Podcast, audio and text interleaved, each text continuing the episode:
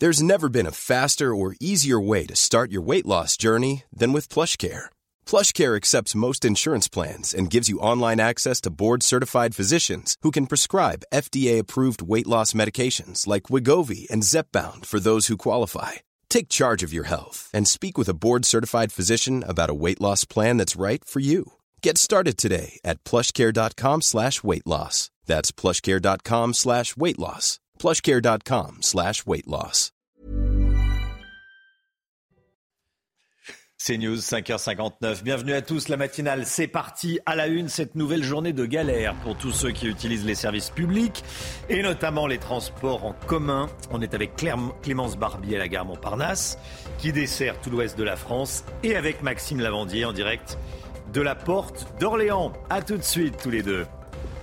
Un nouveau dispositif de sécurité pour éviter les débordements et les violences lors des manifestations. Les informations d'Amaury Bucco avec nous. À tout de suite, Amaury.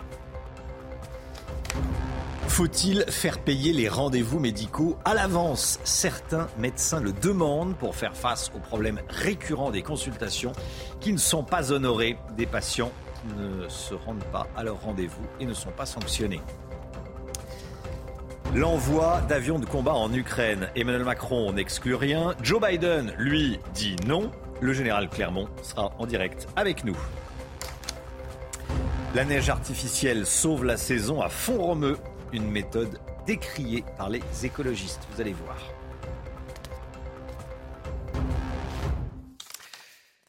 À la une ce matin, évidemment, les, les, manifestations. Une grève massive est attendue dans les transports en commun. On va faire un point sur l'état du trafic ce matin au niveau national. Déjà, on prévoit deux TGV sur 5 sur l'axe nord, un TGV sur deux sur les axes est et sud-est, un sur quatre sur l'Atlantique. Notez également qu'il n'y aura que deux Ouigo sur 5, deux TER sur 10 et aucun intercité en, circulation. Des complications également en Ile-de-France, Chana. Hein. oui, seules les deux lignes de métro automatisées fonctionneront euh, normalement. Pour les autres, les trains ne passeront qu'aux heures de pointe et en nombre réduit. Certaines stations seront fermées comme Bastille, Opéra et République. Et puis comptez un RER A et B sur 3 et un RER C, D et E sur 10. Vous voyez également s'afficher les perturbations à prévoir sur les lignes de Transilien. Alors on rejoint tout de suite Maxime Lavandier en direct de la Porte d'Orléans à Paris. Maxime, là où vous êtes, il y a des bus, des tramways, des métros. Comment s'en sortent les usagers pour l'instant? Oui, tout à fait, Chana. Je suis ici à Porte d'Orléans. Donc, on, peut le voir sur les images de Marion Bercher. Voilà, on est dans un endroit stratégique parce qu'on peut voir qu'il y a le tram, le métro est juste à côté. Il y a également, voilà, des bus. Euh, ce matin, voilà, j'ai pu discuter avec quelques Parisiens qui, ont, pris le tram notamment. Il n'y a pas forcément de, problème puisque euh, on peut noter qu'il y a trois trains euh, sur quatre. Donc voilà, le trafic n'est pas bloqué, il est quasi normal. Pour l'instant, voilà, les Parisiens qui se sont levés tôt n'ont pas eu de soucis. Euh, peut-être à voir en fonction de la journée. Là, comme vous pouvez le voir, le tram arrive bientôt. On a pu voir à peu près 10-15 minutes entre chaque tram voir voilà si euh, ce, délai va s'allonger ou se raccourcir dans les, dans les heures qui viennent. Mais pour l'instant, le trafic reste normal, ici en tout cas, à Porte d'Orléans. Merci beaucoup Maxime. Des manifestations sont prévues un peu partout en France contre cette réforme des retraites. Le ministre de l'Intérieur a annoncé 11 000 policiers et gendarmes mobilisés un peu partout dans le pays. 4 000 dans la capitale. C'est un petit peu plus que le 19 janvier dernier. Le cortège parisien partira de la place d'Italie à 14h, direction les invalides. Amaury Bucco, quelle est la spécificité de ce dispositif de, de, sécurité? À quoi euh, s'attendent les, les, autorités, Amaury? Alors c'est effectivement, Romain, un peu plus que la dernière fois. C'est 1000 policiers et gendarmes euh, que le 19 janvier dernier. Alors les autorités s'attendent à une manifestation d'ampleur. 250 actions ont été euh, déclarées sur tout le territoire national. Plus d'un million de participants sont attendus, dont 80 à 100 000 à Paris. Euh, on se souvient hein, que la présente manifestation, manifestation pardon, du 19 janvier euh, s'était déroulée sans incident majeur, notamment grâce aux techniques de maintien de l'ordre utilisées par Laurent Nunez, pardon, le préfet de Paris, à savoir la mise à distance entre les forces de l'ordre et les manifestants avec le but eh d'éviter un contact prolongé et donc des affrontements. Le ministère de l'Intérieur, du coup, de son côté, pardon, Gérald Darmanin s'est présenté, lui, comme le garant du droit à manifester, en quelque sorte. Il rappelle une façon de rappeler que les policiers et gendarmes ne sont pas seulement là pour molester les, manifestants, euh, mais pour permettre le bon déroulement euh, des manifestations. À noter enfin que l'ultra-gauche qui était déjà présente dans certaines villes lors de la précédente manifestation le 19 janvier, pourrait à nouveau faire son apparition dans certains cortèges pour amener à des affrontements avec les forces de l'ordre. Merci beaucoup, Amaury. Paris, Montreuil ou encore Saint-Paul de la Réunion, par solidarité, des dizaines de maires ont décidé symboliquement, euh, ou pas d'ailleurs, de fermer leur mairie aujourd'hui.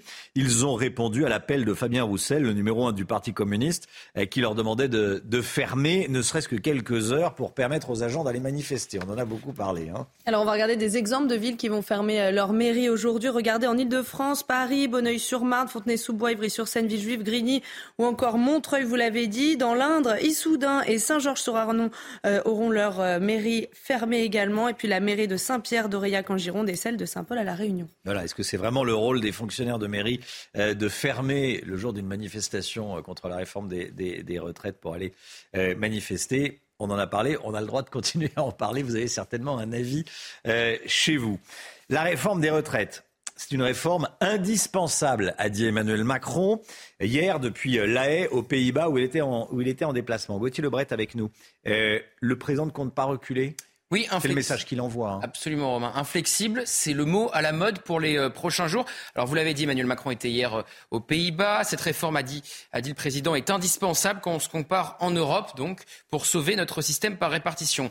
Au même moment, Elisabeth Borne était à Paris au siège de Renaissance devant donc euh, sa majorité et les cadres du parti. Même chose, déterminée la Première ministre à faire passer cette réforme. Elle a demandé aux cadres de Renaissance de se, de se mobiliser et de faire preuve d'empathie et d'écoute. L'empathie et l'écoute, ce n'étaient pas les maîtres mots euh, du week-end pour le gouvernement, notamment après les différentes déclarations d'Elisabeth Borne elle-même qui a dit que 64 ans c'était plus négociable, euh, de Bruno Le Maire et de Gérald Darmanin qui a parlé de bordélisation euh, du pays. Elisabeth Borne qui a aussi demandé à sa majorité de lutter contre les fausses informations, notamment sur euh, la condition des femmes dans cette réforme. J'ai envie de répondre que la cacophonie vient directement de son gouvernement puisque c'est Franck Riester qui avait dit que cette réforme était injuste pour les femmes et quelques heures plus tard, Elisabeth Borne le contredisait devant l'Assemblée nationale. Si la, la mobilisation d'aujourd'hui aujourd'hui euh, fait le plein et se passe bien. L'étau se resserrera donc contre le gouvernement qui compte tenir malgré tout, coûte que coûte. Merci Gauthier. Est-ce qu'il faut faire payer aux patients la consultation médicale à l'avance? C'est ce que réclament des syndicats de médecins face au nombre de rendez-vous non honorés. Hein. On en recense près de 27 millions chaque année en France et ça n'est pas sans conséquence pour les praticiens. Augustin Donadieu. 27 millions de rendez-vous non honorés chez le médecin chaque année et presque autant de bonnes raisons. Je me suis trompé de jour en fait. J'ai pris le mauvais jour, voilà. Parce que j'ai oublié, par étourderie tout simplement. Euh, bah, parfois juste finalement j'ai pas eu le temps ou je sais pas. Et si la question d'après c'est est-ce que j'ai prévenu Non, parce que je suis pas une bonne personne. Cette situation fait beaucoup moins rire les professionnels de santé. 27 millions de consultations perdues par an, c'est-à-dire l'activité de 4000 praticiens dans un pays où on est à flux tendu sur les médecins, ça n'est pas possible. Alors pour lutter contre ces rendez-vous manqués, la plupart du temps sans prévenir, les médecins proposent une solution. Nous demandons, c'est de régler le problème de façon massive et, si je puis dire, définitive sur l'ensemble du territoire d'un coup, euh, qui serait de responsabiliser d'une certaine, façon les patients, d'une certaine façon les patients qui ne viennent pas à leur rendez-vous sans prévenir. Autrement dit, faire payer la consultation en avance, comme c'est déjà le cas en Belgique, où il y a depuis beaucoup moins de patients étourdis. J'aimerais pas payer une consultation à laquelle innocemment, j'ai oublié de me rendre. La punition, ça sert pas vraiment à grand chose. Il faudrait juste faire en sorte que euh, ben, ce soit plus simple. Mais pas les faire payer beaucoup, genre 3 euros max. en attendant, certains médecins ont trouvé une solution, surbooker leur agenda au risque de faire attendre les patients en salle d'attente. Voilà, je vous pose la question. Donc, est-ce qu'il faut euh, faire payer les patients en avance? Vous dites oui à 62%, vous dites non à 38%. Vous allez sur le compte Twitter de CNews et vous donnez euh, votre avis. La neige artificielle, elle aide beaucoup de gérants de stations de ski à ouvrir l'intégralité de leur domaine skiable. C'est le cas notamment à Font-Romeu, dans les Pyrénées-Orientales. Ça ne fait pas plaisir à tout le monde, Chana. Hein oui, les écologistes s'inquiètent de cette pratique de plus en plus fréquente avec le réchauffement climatique. Soumaya Lalou. Sur cette piste, il n'y a quasiment aucun flocon de neige naturel. Ce tapis blanc de plus de 43 km On le doit à ces canons à neige. Ce travail de production de neige eh bien, nous a permis euh, d'offrir très vite un domaine skiable euh, ben, grand ouvert. Alors que la moitié des pistes du massif pyrénéen étaient fermées faute de neige, la station de Font-Romeu a ouvert 70% de son domaine skiable. C'est sur place, dans cette usine à neige, qu'est fabriqué l'or blanc, qui glace les écologistes. Si on a une baisse de la neige naturelle, il faut fabriquer une neige de culture grâce à une ressource en eau qui est celle du barrage des Bouillouzes, mais qui est également liée à d'autres usages de l'eau. Les responsables locaux assument ce choix. Ben, faites un chiffre d'affaires de l'ordre de 13 à 14 millions d'euros en 4 mois. Et les déchets, euh, nous travaillons dessus. Nous sommes une station flocon vert, euh, montagne zéro déchet.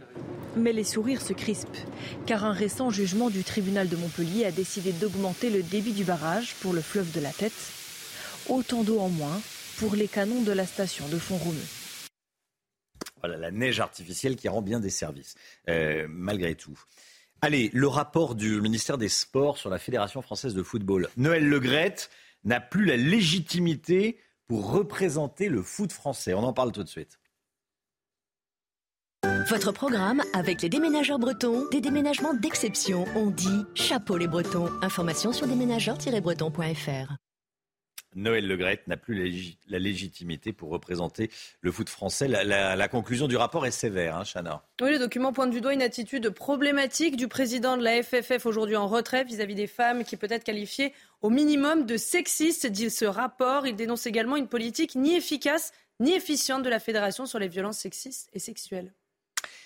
On est à un peu plus de 24 heures seulement de la fermeture du mercato. Oui, les dernières officialisations euh, tombent. L'attaquant international algérien Andy Delort euh, rejoint le FC Nantes sous la forme d'un prêt avec option d'achat obligatoire. Le milieu Jean-Victor euh, Makengo s'est engagé avec Lorient pour 4 ans et demi contre un chèque de 10 millions d'euros. Et l'Olympique lyonnais a officialisé hier la signature du Suédois Amin Sarr. L'attaquant de 21 ans s'est engagé jusqu'en juin 2027 avec l'OL pour 11 millions d'euros. Le PSG, quant à lui, a été très discret sur ce dernier mercato. Novak Djokovic a retrouvé son costume de numéro 1 mondial. Hein. Oui, avec sa victoire à l'Open d'Australie, un tournoi qu'il a remporté pour la dixième fois. C'est un record et ce 22e Grand Chelem lui a permis d'égaler Rafael Nadal.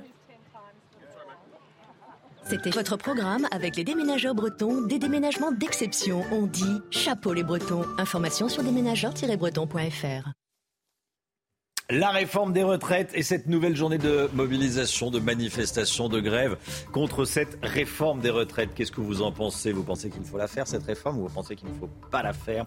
On en parle ce matin, les transports fortement perturbés. Tiens, un rendez-vous ce soir. Olivier Véran, le porte-parole du gouvernement, sera l'invité de Cyril Hanouna dans Face à Baba ce soir sur, euh, sur C8 le, porte-parole du gouvernement qui euh, va prendre la parole justement ce soir après la, journée de manifestation. On va partir sur le terrain retrouver Clémence Barbier en direct de la gare de Lyon à Paris. C'est juste après la petite pause pub. À tout de suite.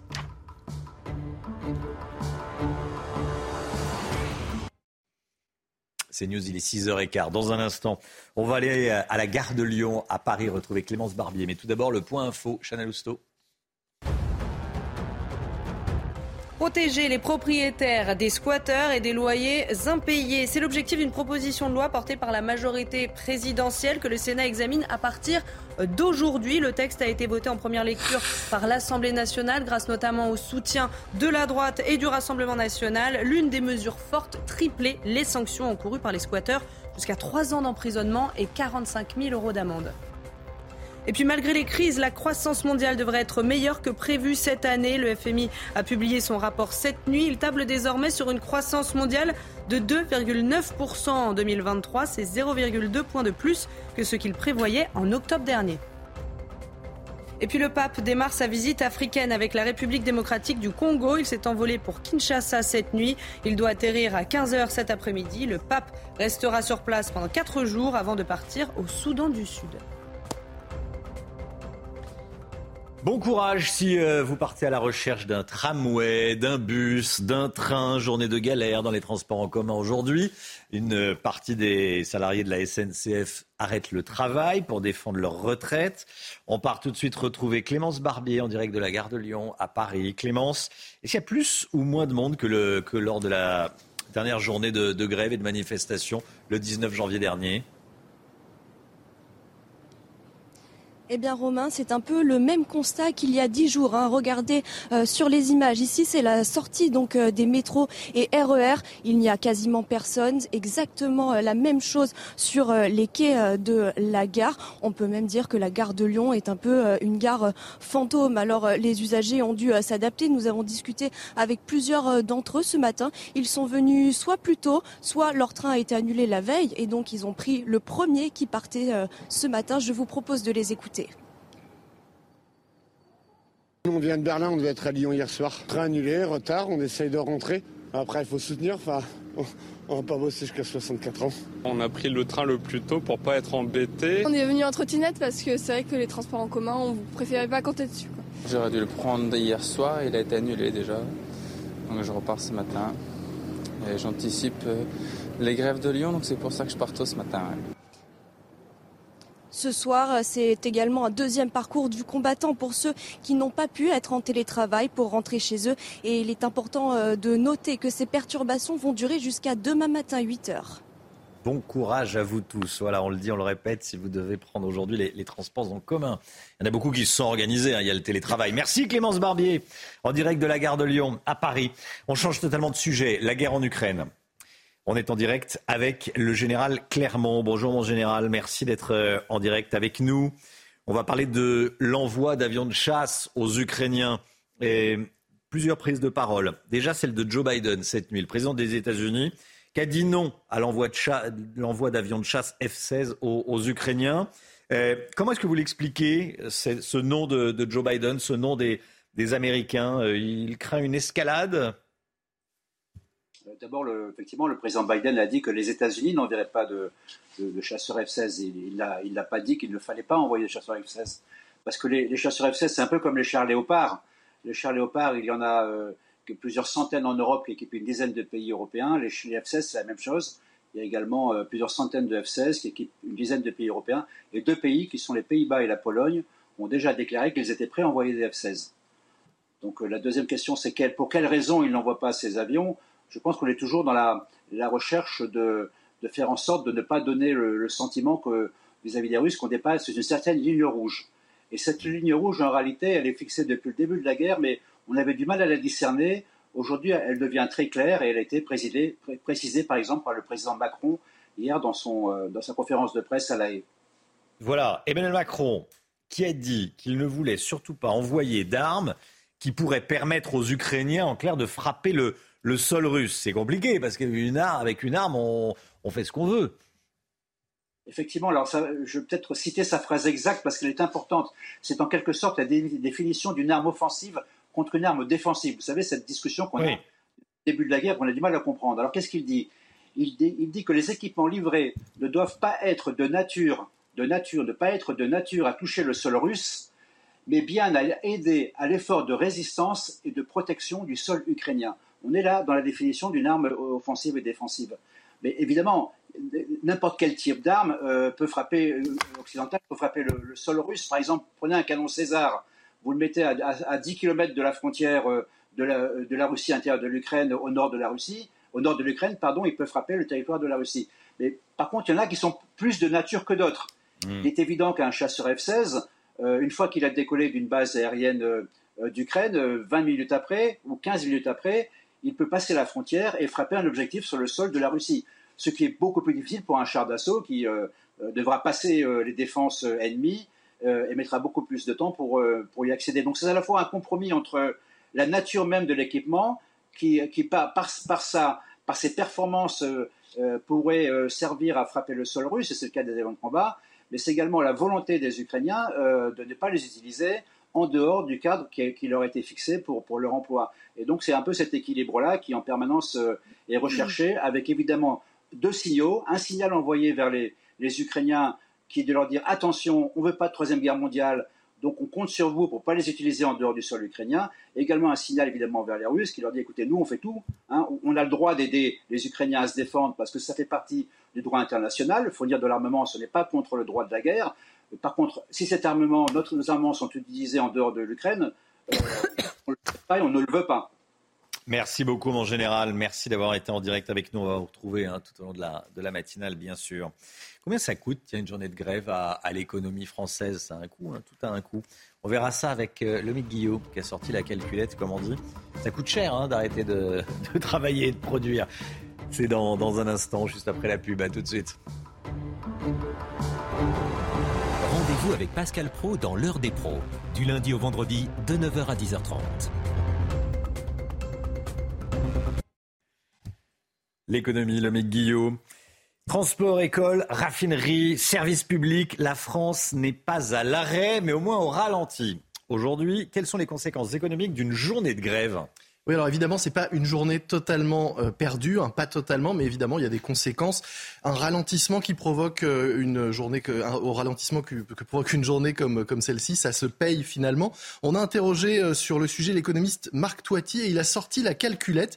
Il estime qu'une journée de grève dure avec paralysie des transports et un nombre important de salariés qui ne travaillent pas et qui sont dans la rue fait baisser l'activité du pays de 15 à 20 alors 15 à 20 d'activité en moins. Qu'est-ce que ça donne? Sachant qu'un jour ouvré représente environ, environ 10 milliards d'euros de PIB, une grève coûterait, selon Marc Toiti, à l'économie française au moins 1 milliard d'euros par jour un milliard d'euros, ça semble énorme. Hein. oui, mais il nuance un tout petit peu tout de même en expliquant qu'il s'agit là du coût brut, on pourrait dire, c'est-à-dire ce qui est perdu dans la journée, mais en réalité, une partie de ce coût est compensée parce que les jours suivants, eh bien, tout simplement, on rattrape ce qui n'a pas pu être fait un jour de grève. Et puis, il y a aussi des économies qui peuvent être faites un jour de grève. Par exemple, la SNCF avait, a dit euh, Clément Beaune, perdu 50 millions d'euros par jour de grève en décembre, sauf qu'il faut enlever des coûts. L'électricité, par exemple, quand les trains ne roulent pas, c'est une part importante de la facture. Et puis les salaires, puisque les grévistes ne sont pas payés. Au final, la perte sèche, pourrait-on dire, oscille entre 300 et 400 millions d'euros par jour. Combien ça coûte aux grévistes de faire grève? Oui, c'est vrai, parce qu'ils ne sont pas payés. Hein. C'est le principe, quand on ne, travaille pas, que ce soit dans le public ou dans le privé,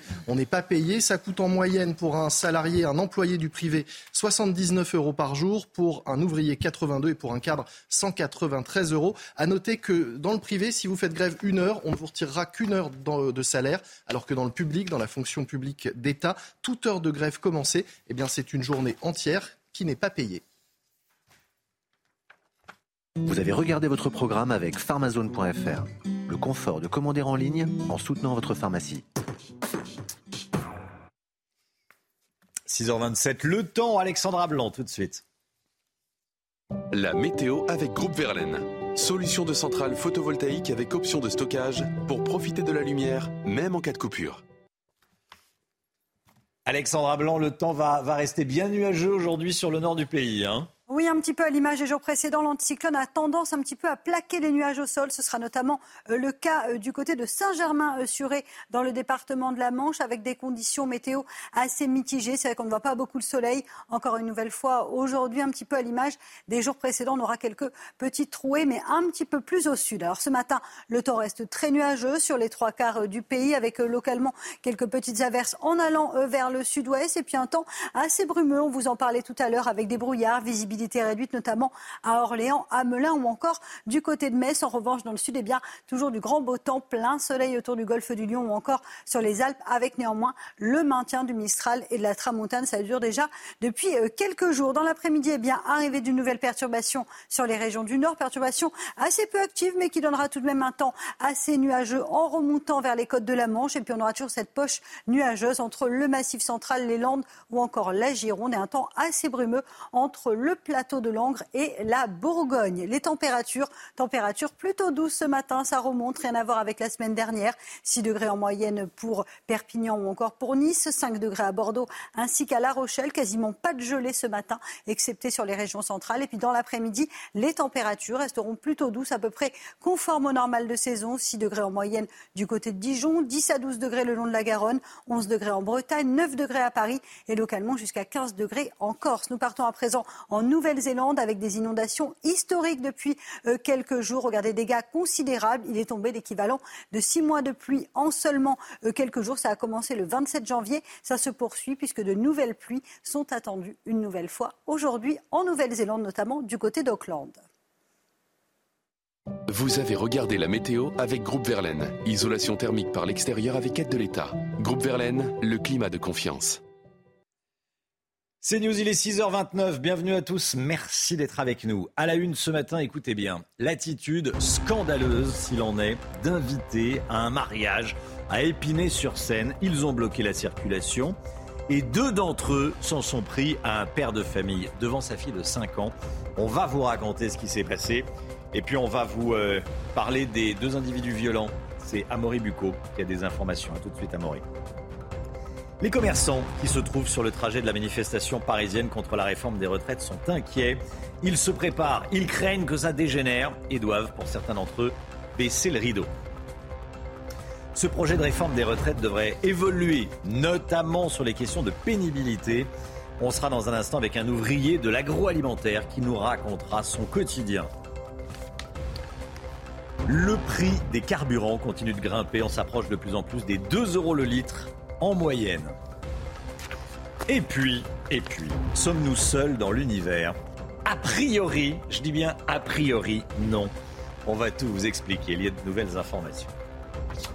Un cortège de mariage qui dégénère et qui se transforme en véritable scène de chaos. Feu d'artifice, rodéo urbain, infraction au code de la route et même un automobiliste tabassé. C'est ce qui s'est passé le week-end dernier à Épinay-sur-Seine, en Seine-Saint-Denis, Chana. Hein. Alors, face à ces débordements, le maire de la ville a décidé pour la première fois de ne pas célébrer le mariage. Laurent Constantini, Solène Boulan et Amoré Bucco. Sur cette vidéo, la voiture d'un homme se retrouve coincée au milieu d'un cortège, en marge d'un mariage qui devait être célébré à Épinay-sur-Seine. L'automobiliste aurait voulu circuler dans une rue, bloqué par le cortège qui célèbre l'événement avec des feux d'artifice et des rodéos urbains. Mais la tension monte rapidement. Plusieurs individus sortent alors de leur véhicule et s'en prennent à l'automobiliste. Il lui assène des coups de poing et des coups de pied sous les yeux de sa fille de 5 ans restée dans la voiture.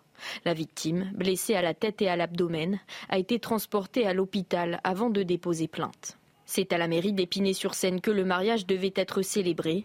Depuis plusieurs années, la ville présente une charte de bonne conduite signée par les mariés, qui doivent notamment respecter les règles du code de la route.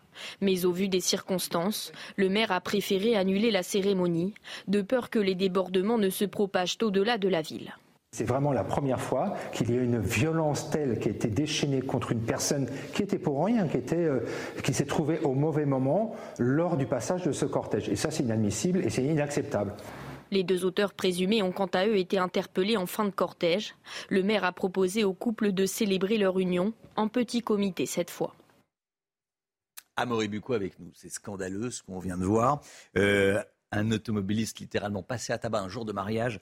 Euh, quels sont les, profils des, agresseurs? Oui, alors deux personnes, euh, alors les agresseurs présumés, il y en a deux qui ont été identifiés et interpellés placés en garde à vue. Alors ils sont accusés d'avoir d'une part dégradé la voiture, hein. ils auraient euh, sauter sur le pare-brise. Et notamment, la police a noté que le pare-brise de la voiture était entièrement brisé. Et puis, ils auraient porté de nombreux coups sur ce père de famille. Alors, ces deux hommes, ils sont âgés d'une vingtaine d'années. Ils sont originaires d'Épinay-sur-Seine, donc du coin.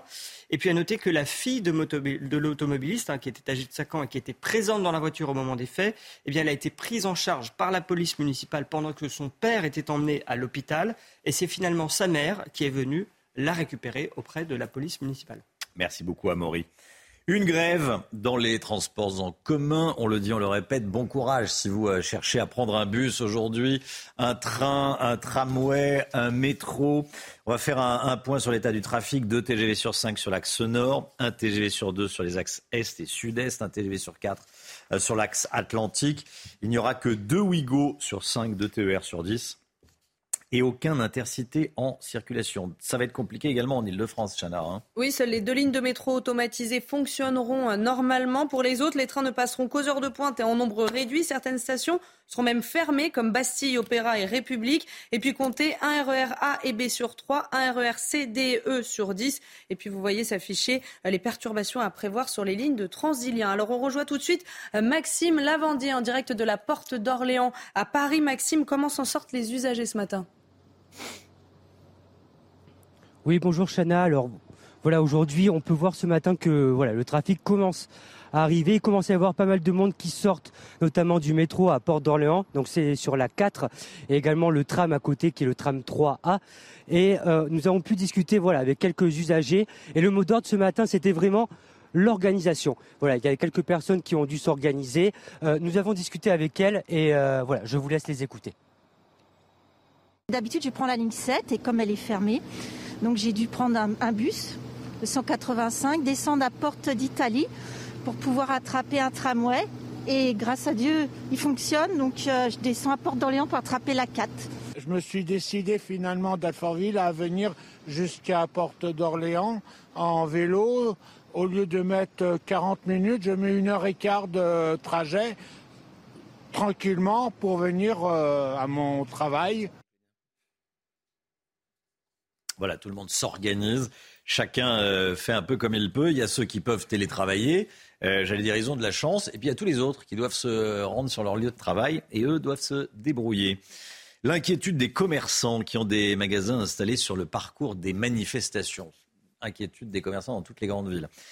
Certains s'attendent au pire, d'autres seront ouverts, mais ont pris leurs dispositions en cas de débordement. Hein. Alors à Paris, le cortège partira de la place d'Italie à 14h, direction place Vauban, derrière les Invalides. On a rencontré des commerçants parisiens qui se préparent. Geoffrey Defebvre, Alexandre Distel et Kinson.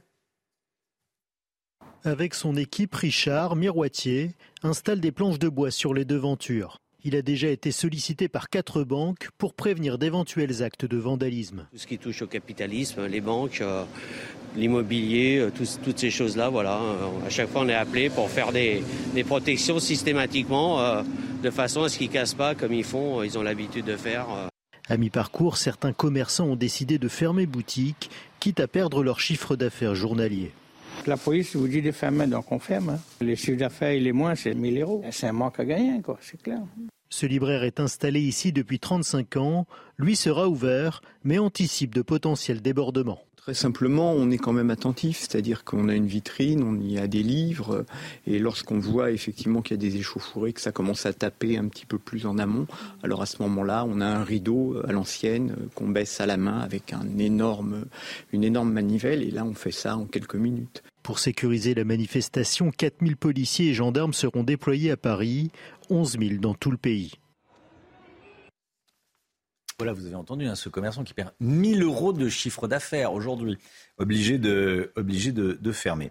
La hausse du prix des carburants. Bon, euh, il s'approche de la barre des 2 euros le litre. C'est complètement fou. Il y, a, il y a un an et demi, on n'aurait jamais imaginé payer 2 euros le litre de, de sample. On va regarder le détail, Chana. Hein. Alors pour le gasoil, comptez 1,96 euros le litre, plus 1,2 centimes en une semaine. Pour le samplon 95, 1,93 euros le litre et 2,02 euros le litre de samplon 98. Euh, Alors comme tous les matins, on vous consulte, on vous donne la parole dans la matinale. Et ce matin, on vous pose cette question. Avec le chèque carburant, le gouvernement n'aide désormais que les ménages les plus modestes. Alors est-ce que c'est une bonne chose ou est-ce qu'il faut revenir à une ristourne pour tous? Écoutez vos réponses, c'est votre avis.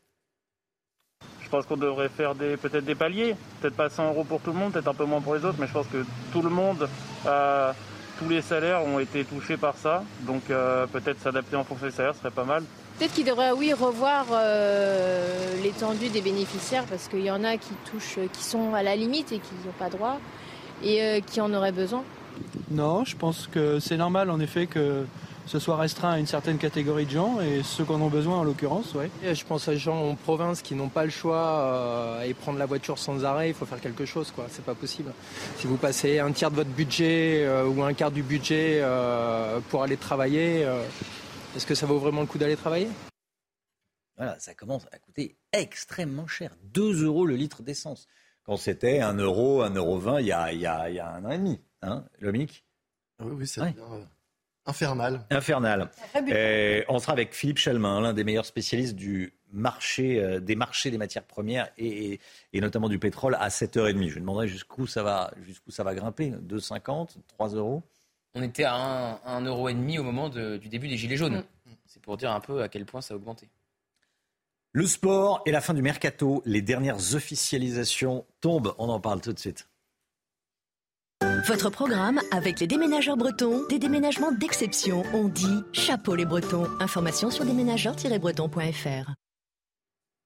Le PSG, très discret pour le moment, n'a toujours rien annoncé. Hein. Oui, mais alors il y a d'autres officialisations euh, qui sont tombées avant la fin de ce mercato. L'attaquant international algérien Andy Delors euh, rejoint le FC Nantes sous la forme d'un prêt avec option d'achat obligatoire. Le milieu Jean-Victor euh, Makengo s'est engagé avec Lorient pour 4 ans et demi contre un chèque de 10 millions d'euros et l'Olympique lyonnais officialisé hier soir la signature du Suédois Amin Sarr. L'attaquant de 21 ans s'est engagé jusqu'en juin 2027 avec l'OL pour 11 millions d'euros. C'était votre programme avec les déménageurs bretons, des déménagements d'exception. On dit chapeau les bretons. Information sur déménageurs-bretons.fr. La réforme des retraites, on continue à en, parler. On en parle également avec vous. On sera dans un instant avec, euh, avec mon invité, David Dias, opérateur dans une usine d'agroalimentaire. 51 ans. La réforme vous inquiète, David Dias. Vous témoignez ce matin dans la matinale CNews. Merci d'être euh, avec nous et à tout de suite.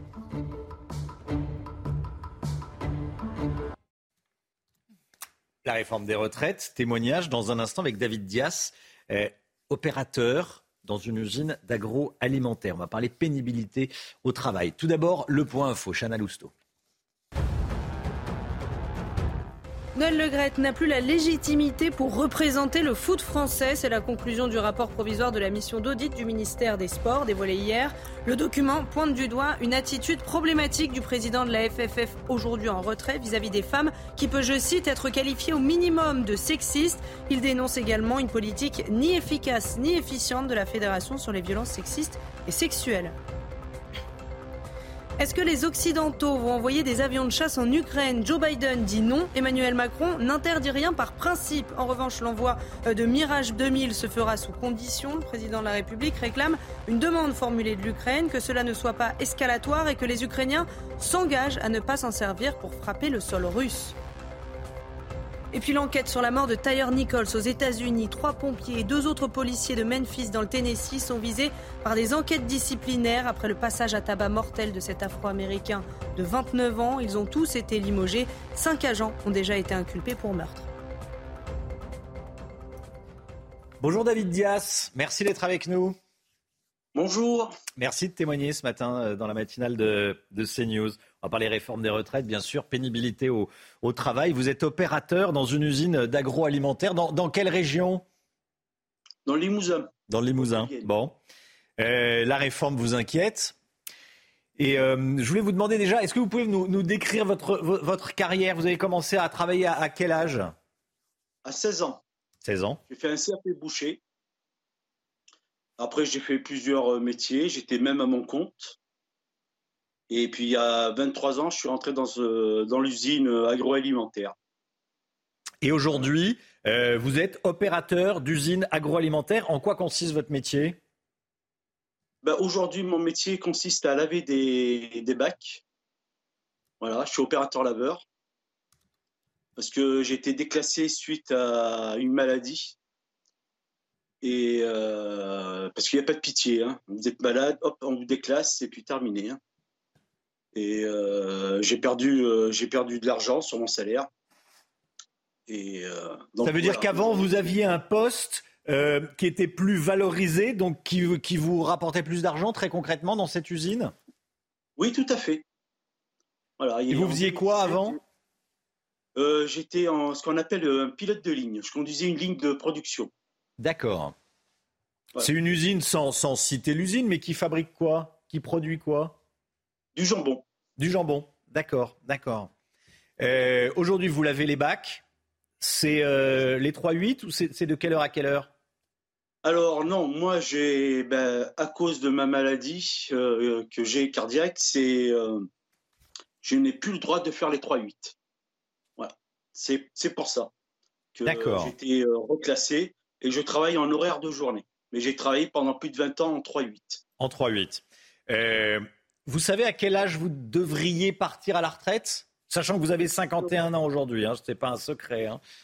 Non, non, non. Euh, alors, euh, j'ai regardé sur mon compte retraite. Ma retraite à taux plein, c'est 67 ans. Donc aujourd'hui, j'ai le droit de partir à 60 ans et 11 mois, mais avec une décote, euh, bien sûr, qui sera. Enfin, la décote sera définitive. Hein, ah mais Alors, comment ça se fait, étant donné que vous avez commencé à travailler à 16 ans? Ah ben oui, mais c'est ça le problème. Mais il y a des Euh, trous dans votre carrière? Non, j'ai toujours travaillé toute ma vie. Je dois avoir trois mois de chômage je... et encore, je suis pas sûr. Parce que quand on a une carrière complète et qu'on a commencé à travailler à 16 ans, il y a le dispositif carrière longue qui s'applique. Je crois qu'il faut Oui, que vous vous renseigniez. Hein Non, ah non, non, mais j'ai droit à ma carrière longue, mais avec une décote. Avec une décote. Bon, la réforme prévoit des visites médicales hein, quand, le, quand euh, le travail est pénible. Vous, c'est un travail pénible d'ailleurs? C'est considéré comme un travail pénible ou pas? Oui, parce que je passe du chaud au froid. On manipule quand même des, des ce qu'on appelle des palbox qui pèsent 36 kilos à la main. Donc on a des gerbeurs après pour les, pour les ranger, mais on fait, on fait beaucoup de manipu- manipulation et euh, c'est toute la journée. quoi. C'est le chaud, le froid. euh. Hmm. La réforme prévoit, oui, des, des visites médicales pour déterminer si vous êtes ou pas en état de, de travailler. Ouais, il faudrait qu'il y ait des médecins du travail déjà. Ça, c'est vrai. Mais après, une fois que vous en aurez euh, euh, trouvé un, peut-être parce que vous aviez un, un problème de dos, hein, c'est ça? Oui, euh, il y a quelques années, eh ben, je me suis cassé le dos au travail.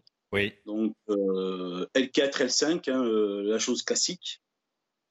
Et encore hier soir, j'étais chez mon médecin qui m'a qui m'a fait une piqûre d'anti-inflammatoire pour que je puisse aller travailler aujourd'hui. Pour que vous puissiez d'aller aller travailler aujourd'hui.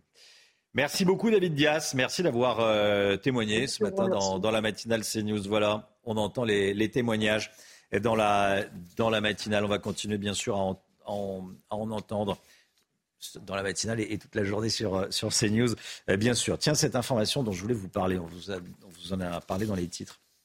Est-ce qu'on ne viendrait pas d'identifier des civilisations extraterrestres? Bon, Ce n'est pas une petite information qui tombe comme ça, mais bon. Huit signaux intéressants ont été trouvés par 17 chercheurs britanniques. Cette hypothèse donc de, vie extraterrestre nécessite de nouvelles in- investigations. hein. Attention, je vous annonce pas l'arrivée des extraterrestres demain, qu'on soit bien clair.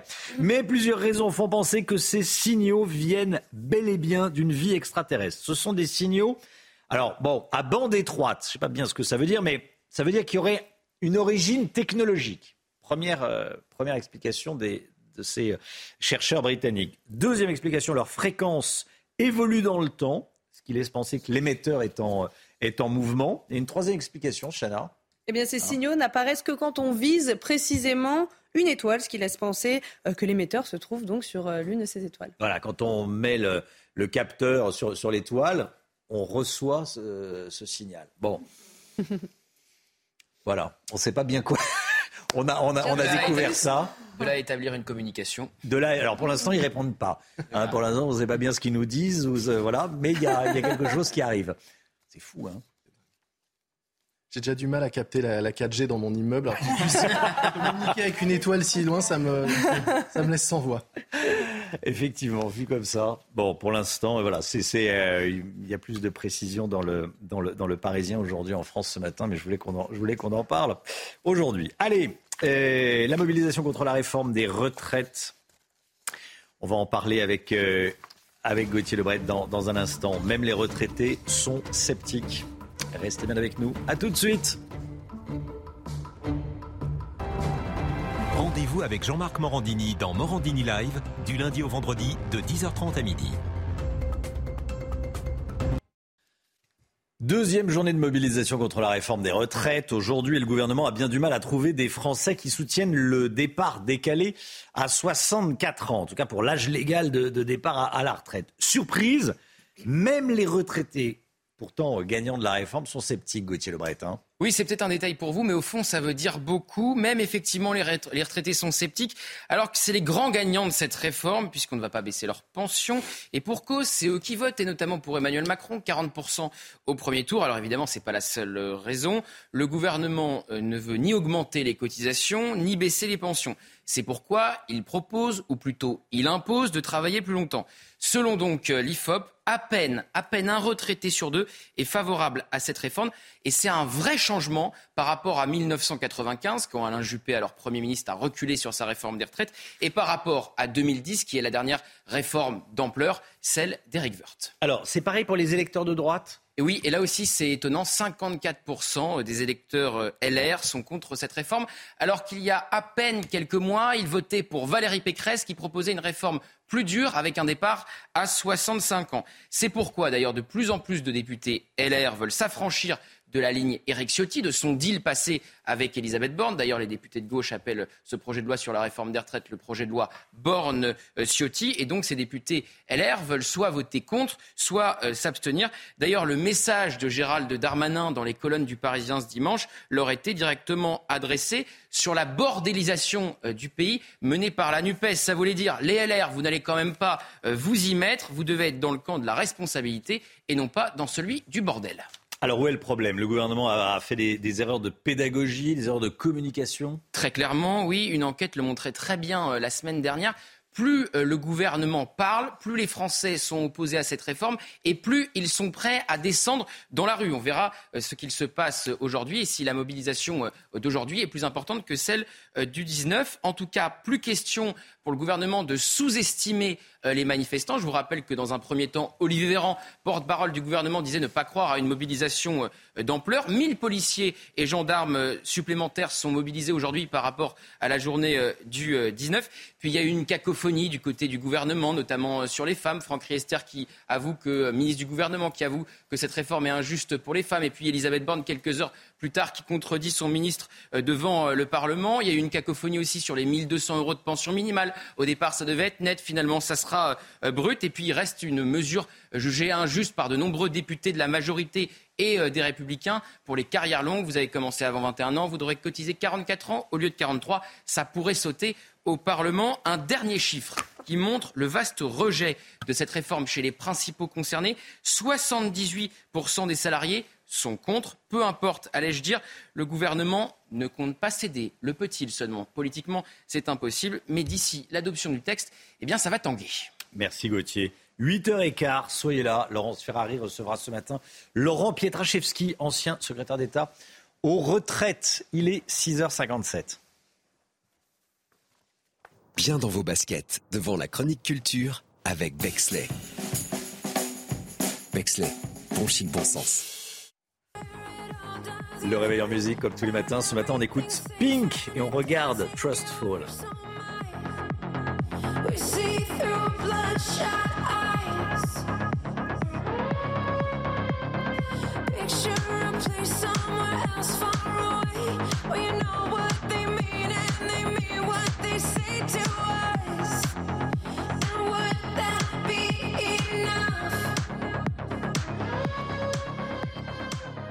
Bien dans vos baskets devant la chronique culture avec Bexley. Bexley, bon chic, bon sens. Le temps tout de suite avec Alexandra Blanc. La météo avec Groupe Verlaine. Solution de centrale photovoltaïque avec option de stockage pour profiter de la lumière, même en cas de coupure. 15 degrés à Ajaccio cet après-midi, Alexandra. Hein. oui, température qui remonte notamment euh, du côté de la Corse avec des températures à peu près conformes au normal de saison, mais beaucoup de grisailles ce matin, une nouvelle fois sur les trois quarts du pays avec l'anticyclone qui a tendance à plaquer les nuages au sol. On a également du brouillard du côté de Melun ou encore d'Orléans avec une visibilité particulièrement réduite ce matin, du brouillard également du côté de Metz pour le département de la Moselle. Alors au programme aujourd'hui un temps très nuageux, nuages plaqués au sol avec l'anticyclone, localement un temps un petit peu plus perturbé dans le sud-ouest. Et puis, je vous disais, du brouillard en remontant vers le nord du pays dans l'après-midi. Eh bien, très peu d'évolution, toujours de la grisaille avec l'arrivée d'une nouvelle perturbation sur les régions du nord. On retrouvera également cette poche nuageuse entre le massif central, les Landes ou encore la Gironde. Et puis, regardez, toujours du plein soleil en allant vers les régions méridionales. Les températures, elles remontent ce matin. C'est un petit peu plus doux hein, à Paris, 4 degrés pour le Pays Basque ou encore 6 degrés à Perpignan. Et dans l'après-midi, les températures sont de nouveau plutôt douces pour la saison rien à voir avec la semaine dernière. 9 à Paris, 11 degrés pour le Pays Basque et en moyenne 12 à 14 degrés sur l'arc méditerranéen. Suite du programme temps calme et la douceur qui va se maintenir également au moins jusqu'à vendredi. Vous avez regardé la météo avec Groupe Verlaine. Isolation thermique par l'extérieur avec aide de l'État. Groupe Verlaine, le climat de confiance. CNews, il est 7h. Merci d'être avec nous. Merci d'avoir choisi CNews pour démarrer cette journée.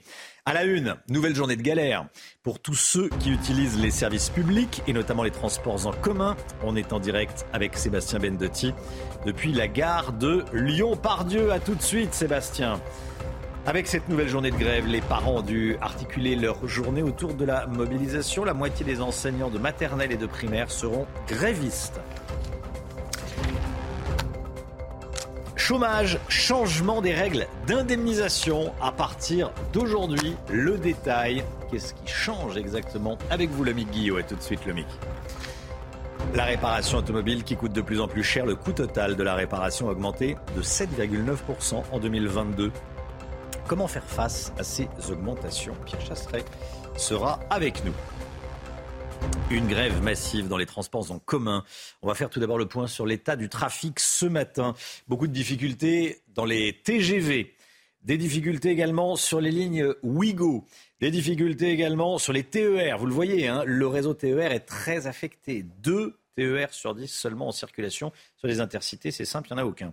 Des, complications également en Ile-de-France, Chana. Hein. Oui, les deux lignes de métro automatisées fonctionneront euh, normalement. Pour les autres, les trains ne passeront qu'aux heures de pointe et en nombre réduit. Et puis comptez un RER A et B sur 3 et un RER C, D, E sur 10. Et puis vous allez voir s'afficher les perturbations à prévoir sur les lignes de Transilien. Alors on rejoint tout de suite euh, Sébastien Bendotier en direct de la gare Lyon-Pardieu. Sébastien, les usagers semblent avoir pris leur disposition ce matin.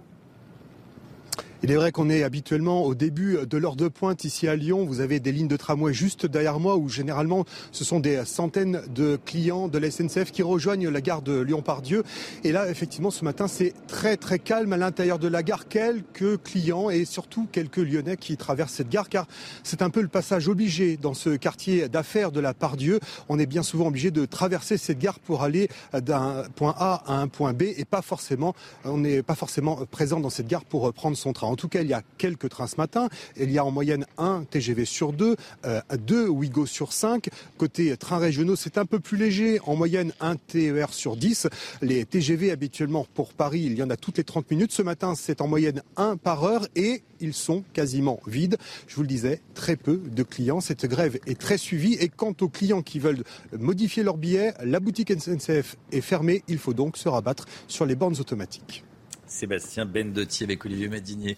Merci à, tous les deux. Des manifestations prévues un peu partout en France. Le dispositif de sécurité, 11 000 policiers et gendarmes mobilisés dans tout le pays, 4 000 dans la capitale, Chana. Hein. oui, c'est un peu plus que le 19 janvier dernier. Alors on va regarder le parcours du cortège parisien qui partira de la place d'Italie à 14h, direction Place Vauban, derrière les Invalides. Nouvelle journée de galère pour les parents. La moitié des enseignants de maternelle et de primaire elles seront grévistes aujourd'hui selon les syndicats. À Paris, une centaine d'écoles vont être fermées. Hein. Et on a rencontré des parents pour savoir comment ils allaient s'organiser aujourd'hui. Thibault Marcheteau. Face à cette nouvelle journée de grève dans les écoles, il y a deux types de parents. D'un côté, les chanceux. Ma fille elle va en école privée, donc on n'est pas concerné vraiment par la grève, on peut marcher, donc c'est bon. Il y a de la chance parce qu'il n'y a pas grève, donc euh, il ira à l'école. Donc tout va bien et de l'autre, ceux qui ont dû faire preuve de flexibilité. On va essayer d'alterner entre euh, télétravail, euh, moi, ma femme, en plus elle est en formation, donc du coup c'est un peu compliqué. Trois enfants, chacun à son stade, à son euh, niveau, mais on va essayer de faire au mieux. J'ai posé ma journée pour justement garder mes enfants. C'est très compliqué, mais j'ai pas le choix. J'ai aménagé tout mon, euh, tout mon temps de travail chez moi. J'ai décalé à faire du télétravail. Je vais pour que mon mari puisse lui aller travailler et que moi je puisse gérer euh, les différentes euh, problématiques concernant l'école, périscolaire, cantine. Selon le premier syndicat du primaire, la moitié des enseignants sont en grève aujourd'hui dans le cadre de cette deuxième journée de mobilisation nationale contre la réforme des retraites chacun s'organise. Hein. On vient de le voir, on l'entend dans les, dans les familles, on s'organise. La hausse du prix des carburants en s'approchant de la barre des 2 euros le litre. Il est au plus haut depuis 6 mois, le prix de l'essence. Hein. Alors, du côté des automobilistes, c'est la résignation. Mais comment expliquer cette hausse constante? On voit ça avec Mathilde Couvillère-Flornois. C'est une nouvelle hausse des prix cette semaine pour le carburant. La barre des 2 euros a été franchie pour le samplon 98 qui atteint les 2,02 euros le litre. Il s'agit d'une augmentation de 2,9 centimes par rapport à la semaine dernière. Le gazole coûte 1,96 euros le litre. C'est une hausse de 1,2 centimes. Et le samplon 95 atteint 1,93 euros le litre, soit une hausse de 2,8 centimes. Avec la fin de la ristourne à la pompe de 10 centimes depuis le début de l'année, les prix ne cessent d'augmenter. Les automobilistes sont pour la plupart agacés. Je suis très choqué par ces augmentations de prix qui engraissent l'État. Je trouve pas ça normal, non? Ça c'est clair. Euh, clairement, c'est profiter de la situation. On est habitué hein, avec les, c'est un peu les des hauts et des bas. Alors que d'autres sont plutôt résignés. Écoutez, on n'a pas trop le choix de, que de faire le plein. Ça devient difficile d'aller travailler euh, pour pas trop cher. Après, on n'a pas le choix, donc on fait avec. C'est cher, euh, oui. Après, on n'a pas trop le choix. Une nouvelle indemnité carburant de 100 euros a été mise en place par le gouvernement pour certains automobilistes depuis le 16 janvier dernier. Selon le gouvernement, 10 millions de Français y auraient le droit, mais 7 millions n'ont pas encore fait la demande. Voilà, jusqu'où ça va monter, tiens, le prix de l'essence On sera avec Philippe Chalmin, un des euh, grands spécialistes français, à 7h30. Est-ce qu'il faut faire payer aux patients la consultation médicale à l'avance quand vous prenez rendez-vous chez le médecin, payez un petit peu euh, en avance. C'est ce que réclament certains syndicats de médecins face au nombre de rendez-vous non honorés. Euh, les gens qui vont pas, euh, qui prennent rendez-vous et qui n'y vont pas. 27 millions de rendez-vous non honorés chaque année en France, hein, Chana. Oui, ce n'est pas sans conséquence pour les praticiens. Alors c'est le sujet de notre question Twitter du jour, Romain. Oui rendez-vous médicaux non honorés, est-ce qu'il faut faire payer les patients? Je vous pose la question sur le compte Twitter de CNews. Vous dites oui à 53%, vous dites non à 47%. C'est assez partagé, hein c'est assez partagé. Euh, bon. Il y a déjà des restaurants qui font ça. Ils, demandent des empreintes euh, bancaires pour être sûr que les clients ne monopolisent pas une table euh, sans se présenter pendant la réservation. Moi, j'ai tendance à penser que ce qui est gratuit n'a pas de valeur et que bah, c'est pour ça que certaines personnes prennent rendez-vous et puis et ensuite n'y vont pas. Un rendez-vous, c'est le médecin. Alors, vous dites, vous parlez des, restaurants, c'est quand même euh, nettement plus sérieux, c'est remboursé par la collectivité. Euh, Gauthier, non, vous vouliez intervenir C'est d'aller au restaurant. Pardon C'est mieux d'aller au restaurant que d'aller Sérieux d'aller au restaurant. Oui, ah c'est mieux, oui, c'est meilleur signe. C'est meilleur signe. Allez, euh, tiens, une belle prise pour les musées français. Un tableau de Caillebotte classé Trésor national a intégré le musée d'Orsay hier. la partie de bateau. Exactement, c'est une première et on le doit au, au, mécénat du groupe de luxe LVMH. Le tableau sera également exposé dans plusieurs musées français l'année prochaine pour les 150 euh, ans de l'impressionnisme. Voilà, valeur 43 millions d'euros, c'est visible en ce moment au musée d'Orsay. Quelle beauté, quelle beauté. Ça a des bons côtés les milliardaires? Ah, ça c'est un message envoyé effectivement à... à, certains. Oui, qui, qui, voulait dire quoi Une France sans milliardaires oui, bah... Avant, ils disaient une France sans pauvres. La gauche a changé de d'objectif. D'objectif. Allez, le sport tout de suite avec du football et le rapport du ministère des Sports qui n'est pas à l'avantage, j'allais dire, de Noël Le Gret. On en parle tout de suite. Votre programme avec les déménageurs bretons, des déménagements d'exception. On dit chapeau les bretons. Information sur déménageurs-bretons.fr. Noël Le Gret n'a plus la légitimité pour représenter le foot français. Oui, c'est la conclusion du rapport provisoire de la mission d'audit du ministère des Sports dévoilé hier. Le document pointe du doigt une attitude problématique du président de la FFF aujourd'hui en retrait vis-à-vis des femmes qui peut, je cite, être qualifiée au minimum de sexiste. Il dénonce ce rapport également une politique ni efficace ni efficiente de la fédération sur les violences sexistes et sexuelles. Le mercato, il s'arrête dans un peu plus de 24 heures. Hein. Et les dernières officialisations tombent. L'attaquant international algérien Andy Delors rejoint le FC Nantes sous la forme d'un prêt avec option d'achat obligatoire. Le milieu Jean-Victor Makengo euh, s'est engagé avec Lorient pour 4 ans et demi contre un chèque de 10 millions d'euros. Et l'Olympique lyonnais officialisé hier soir la signature du Suédois Amin Sarr. Le PSG, quant à lui, a été euh, très discret sur ce dernier euh, mercato.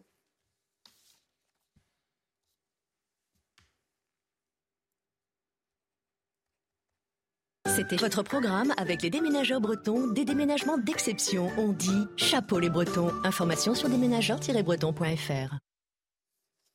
C'est News, il est 7h10. Merci d'être avec nous. La réforme des retraites, on en parle, on continue à en parler. On sera dans un instant avec vous, Laurent Jacobelli. Bonjour. Bonjour. Porte-parole du Rassemblement national, député RN de Moselle. Emmanuel Macron dit que cette réforme est indispensable. Et vous bah, Je vais vous poser la question juste après la, la petite publicité. tiens, un rendez-vous. Notez que Olivier Véran sera ce soir, le porte-parole du gouvernement, sera ce soir l'invité de Cyril Hanouna sur C8 dans Face à Baba, après TPMP. Olivier Véran sur C8 ce soir. Et Laurent Jacobelli juste après la pub. A tout de suite. C'est News, il est 7h13. Merci d'être avec nous. Laurent Jacobelli est sur ce plateau. Bonjour Laurent Jacobelli, rebonjour, porte-parole du Rassemblement national et député de, Moselle. Euh, Emmanuel Macron a donc dit euh, que cette réforme était indispensable. Regardez ce qui se passe autour de nous en, Europe, elle est indispensable. Qu'est-ce que vous lui répondez ce matin? Elle est probablement indispensable à son ego, à son orgueil, hein, parce qu'il s'y accroche comme un, enfant capricieux à son jouet, mais elle est probablement pas indispensable pour les Français. D'abord, euh, le comité d'orientation des retraites a monté qu'il n'y avait pas euh, péril en la demeure en matière financière, et puis euh, il va être compliqué d'expliquer aux Français qu'on va casser leur modèle social pour une ou deux années ou trois de peut-être de potentiel déficit. Bref, Emmanuel Macron s'entête. Je crois qu'il entend il n'entend pas le bruit de la rue, il n'entend pas le bruit de l'Assemblée nationale, il n'entend pas euh, tout ce qui se passe aujourd'hui en France. Je crois qu'il faut abandonner ce projet qui est inutile, inhumain euh, et euh, probablement injuste. Il dit j'ai été élu, sur un projet qui a été même plus dur, parce que c'était euh, euh, sur un, avec un le projet de, reporter l'âge légal de départ à la retraite, non pas à 64, mais à 65 ans. Il a été élu. D'abord, vous savez, je ne crois pas qu'on soit élu pour euh, appliquer 100% des mesures qu'on présente. Hein. Il y a un choix au second tour. Et puis surtout, il y a eu des législatives depuis, et assez législatives, où la question des retraites s'est largement invitée. Eh bien, il a, il a, perdu sa majorité. Et je crois que c'était le premier signal que les Français lui envoyaient. Mais lui, coûte que coûte, il veut les faire travailler plus longtemps, dans des conditions de pension plus dur. On a l'impression que son modèle, c'est euh, de pourrir la vie des Français. Euh, la pourrir quand ils vont au travail, la pourrir quand ils vont à l'école, la pourrir quand ils vont à la rue, et maintenant la pourrir quand ils vont à la retraite. Je pense qu'il faut qu'ils se ressaisissent et vite. Nouvelle journée de manifestation aujourd'hui. Euh, si le pays vient, à être bloqué avec la SNCF qui bloque, avec la RATP qui bloque, avec les, raffineries qui rentrent dans le jeu, vous craignez pas d'être au Rassemblement national associé à, à la chienlit? Non, écoutez, je pense que notre attitude, elle est claire. Euh, nous euh, militons contre cette réforme. Nous le faisons à l'Assemblée nationale, en commission. Euh, nous allons continuer aujourd'hui. Nous le faisons aussi dans la rue, en distribuant des tracts, en allant convaincre. Nous le faisons sur les plateaux de télévision, comme je le fais en ce moment. Et puis, ceux qui, chez nous, veulent aller manifester, peuvent manifester. Je crois que s'il y a la chienlit, aujourd'hui, c'est à l'Élysée et au gouvernement, pour être clair, mm. où on prend des mesures ineptes qu'on n'arrive pas à expliquer, qu'on n'arrive pas à comprendre, simplement pour respecter la feuille de route donnée par Bruxelles. C'est pas un gouvernement qui protège les Français, c'est un gouvernement qui obéit à Bruxelles, un gouvernement de soumission. C'est vraiment pas ce dont nous avons besoin. La chienlit, je crois qu'elle n'est pas à chercher euh, de ce côté-là. Bruno Le Maire nous a rappelé ce week-end dans le journal du dimanche, le ministre de l'économie, euh, que la France était surendettée. Bah, lui n'a pas utilisé ce terme, mais. il sait de quoi il parle, puisqu'il est arrivé, il y avait 2000 milliards de dettes, il y en a 3000 milliards. 3000 milliards de dettes. Bravo le champion, oui. Alors, le Covid est passé par là. 150 milliards sur, euh, sur 800 hein, seulement. La fête est finie. On va tous devoir faire des efforts, c'est ce qu'il dit. Non, mais attendez. Et travailler un peu plus. On a un gouvernement quand même extrêmement paradoxal qui nous dit on va casser le modèle social français pour faire les 10 milliards d'économies par an. Le même gouvernement qui nous a fait voter, il ne nous l'a pas fait voter d'ailleurs, qui nous a imposé un budget de l'État avec un déficit inscrit de 150 milliards d'euros. Donc vous voyez bien, euh, les donneurs de leçons sont les bonnet d'âne de la classe en matière d'économie. Je pense qu'il faut se ressaisir, faire des économies là où on peut, 75 milliards de dettes sociales et fiscales, un coût exorbitant de plusieurs milliards euh, de l'immigration, qui d'ailleurs atteint des sommets, qui là aussi nous coûte, comme dirait l'autre, un pognon de dingue. Euh, oui, il y a des sources d'économie aujourd'hui en France, c'est probablement pas à, faire sur ceux qui ont travaillé toute leur vie. Sur l'immigration, vous pensez faire, euh, si vous appliquez votre programme, combien de milliards d'économies? Mais au minimum. Et comment? Au minimum 15 milliards entre le traitement. Par an? euh, oui, par an, entre le traitement des euh, demandeurs d'asile, entre la santé gratuite pour les migrants clandestins, 1,2 milliard, entre l'hébergement euh, de ceux qui arrivent chez nous, entre le coût de l'insécurité et le coût social, ce sera au minimum 15 milliards. Tiens, ça tombe bien, c'est le déficit qu'on nous annonce potentiellement au milieu des années 2030 pour la retraite. Tiens, Laurent Jacobelli, Manuel Bompard, un, un peu moqué du, Rassemblement national, qui n'a déposé que 75 amendements. Il a dit qu'il n'y a même pas un amendement par, député. Ils euh, vous avez 88 députés. Euh, qu'est-ce que vous lui dites? Oh, Je lui dis qu'il ferait mieux euh, de balayer devant sa porte. Si vous lisez les amendements de la France insoumise, c'est à pleurer de rire. Parfois, il change une virgule, puis il la remplace par un point, puis par un point virgule. Clairement, il dépose des amendements pour empêcher le Parlement de travailler. Vous savez, la France insoumise, c'est l'idiot utile du gouvernement gouvernement. Euh, en bloquant l'Assemblée nationale, ils vont faire courir les délais et ils vont euh, permettre au gouvernement d'éviter le débat et d'essayer de faire passer leurs réformes en force. Euh, c'est le meilleur allié, c'est le bras gauche du gouvernement. La France insoumise, c'est finalement une France très soumise à la Macronie. Merci beaucoup Laurent Jacobelli. Merci à vous. Merci d'avoir été avec nous ce matin, porte-parole du, du, RN et député de, de, Moselle. Bonne journée, à bientôt. 7h18, le point info, tout ce qu'il faut savoir dans l'actualité ce matin. Chana Lousteau. Protéger les propriétaires des squatteurs et des loyers impayés, c'est l'objectif d'une proposition de loi portée par la majorité présidentielle que le Sénat examine à partir d'aujourd'hui. Le texte a été voté en première lecture par l'Assemblée nationale grâce notamment au soutien de la droite et du Rassemblement national. L'une des mesures fortes, tripler les sanctions encourues par les squatteurs, jusqu'à 3 ans de prison et 45 000 euros d'amende. Malgré les crises, la croissance mondiale devrait être meilleure que prévu cette année. Le FMI a publié son rapport cette nuit. Il table désormais sur une croissance mondiale de 2,9% en 2023. C'est 0,2 points de plus que ce qu'il prévoyait en octobre dernier. Et puis le pape démarre sa visite africaine avec la République démocratique du Congo. Il s'est envolé pour Kinshasa cette nuit. Il doit atterrir à 15h cet après-midi. Le pape restera sur place pendant 4 jours avant de partir au Soudan du Sud. Regardez votre programme avec pharmazone.fr. Le confort de commander en ligne en soutenant votre pharmacie. Les règles d'indemnisation du chômage vont changer à partir de demain pour les nouveaux demandeurs d'emploi. Je vais qu'on en parle dès aujourd'hui. Euh, le Guillot, quels sont les, principaux changements déjà? La principale mesure, celle dont on a beaucoup parlé, c'est la modulation de la durée d'indemnisation en fonction du niveau d'emploi. En clair, quand le chômage baisse, comme c'est le cas euh, en ce moment, on va indemniser moins longtemps car on estime qu'il est plus facile de retrouver un emploi. Il est donc moins nécessaire d'avoir une sécurité garantie par euh, l'assurance chômage. Du moins, c'est ce qu'estime le gouvernement. C'est aussi une façon d'inciter les demandeurs d'emploi à reprendre plus rapidement un emploi puisqu'il a été montré que plus la durée d'indemnisation réduit, plus plus vite se fait le retour à l'emploi. Concrètement, comment ça va se passer? Eh bien, pour les nouveaux demandeurs d'emploi, ceux dont la fin de contrat arrive le 1er février, la durée des allocations chômage sera écourtée de 25%. En clair, on va appliquer un coefficient de 0,75 à la durée d'indemnisation initiale, avec toutefois une durée minimale de 6 mois qui va être conservée.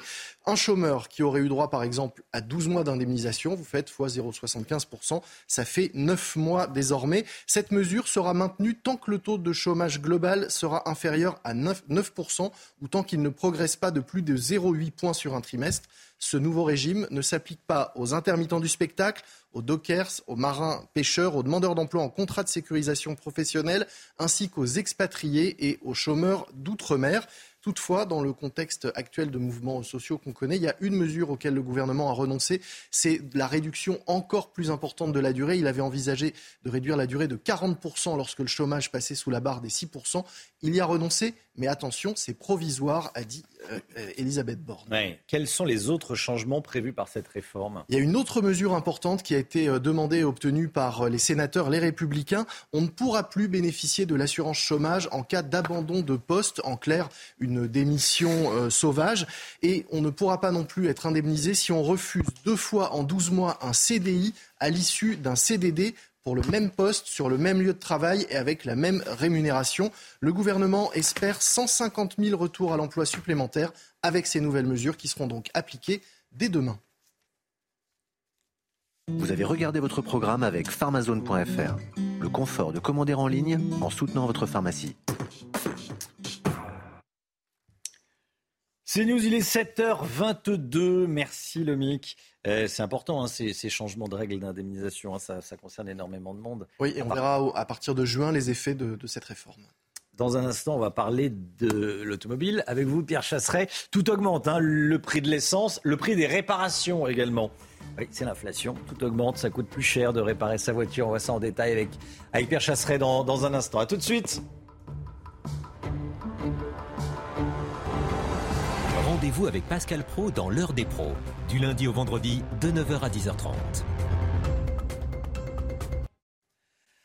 L'automobile avec Pierre Chasseret, délégué général de 40 millions d'automobilistes. Bonjour Pierre. Bonjour Romain. Tout augmente, y compris la réparation automobile, avec une augmentation moyenne de 7,9% l'année dernière. Oui, ça risque de progresser légèrement encore. 7,9%, c'est ce qui concerne la réparation. Pourquoi? Eh bien parce que Les pièces automobiles ont, elles, de leur côté, progressé de 12% sur l'année passée. C'est une augmentation extrêmement forte, quasiment jamais connue dans le milieu automobile.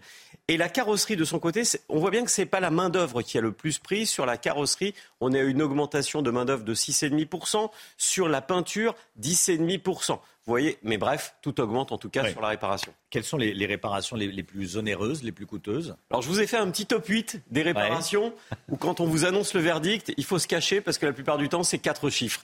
Alors ça commence du moteur bien évidemment. Euh, là c'est jamais la bonne nouvelle. Ah oui, ça a changé le moteur, ça n'a jamais été donné ça. La boîte, de vitesse et embrayage forcément extrêmement chère. attention aussi à la climatisation.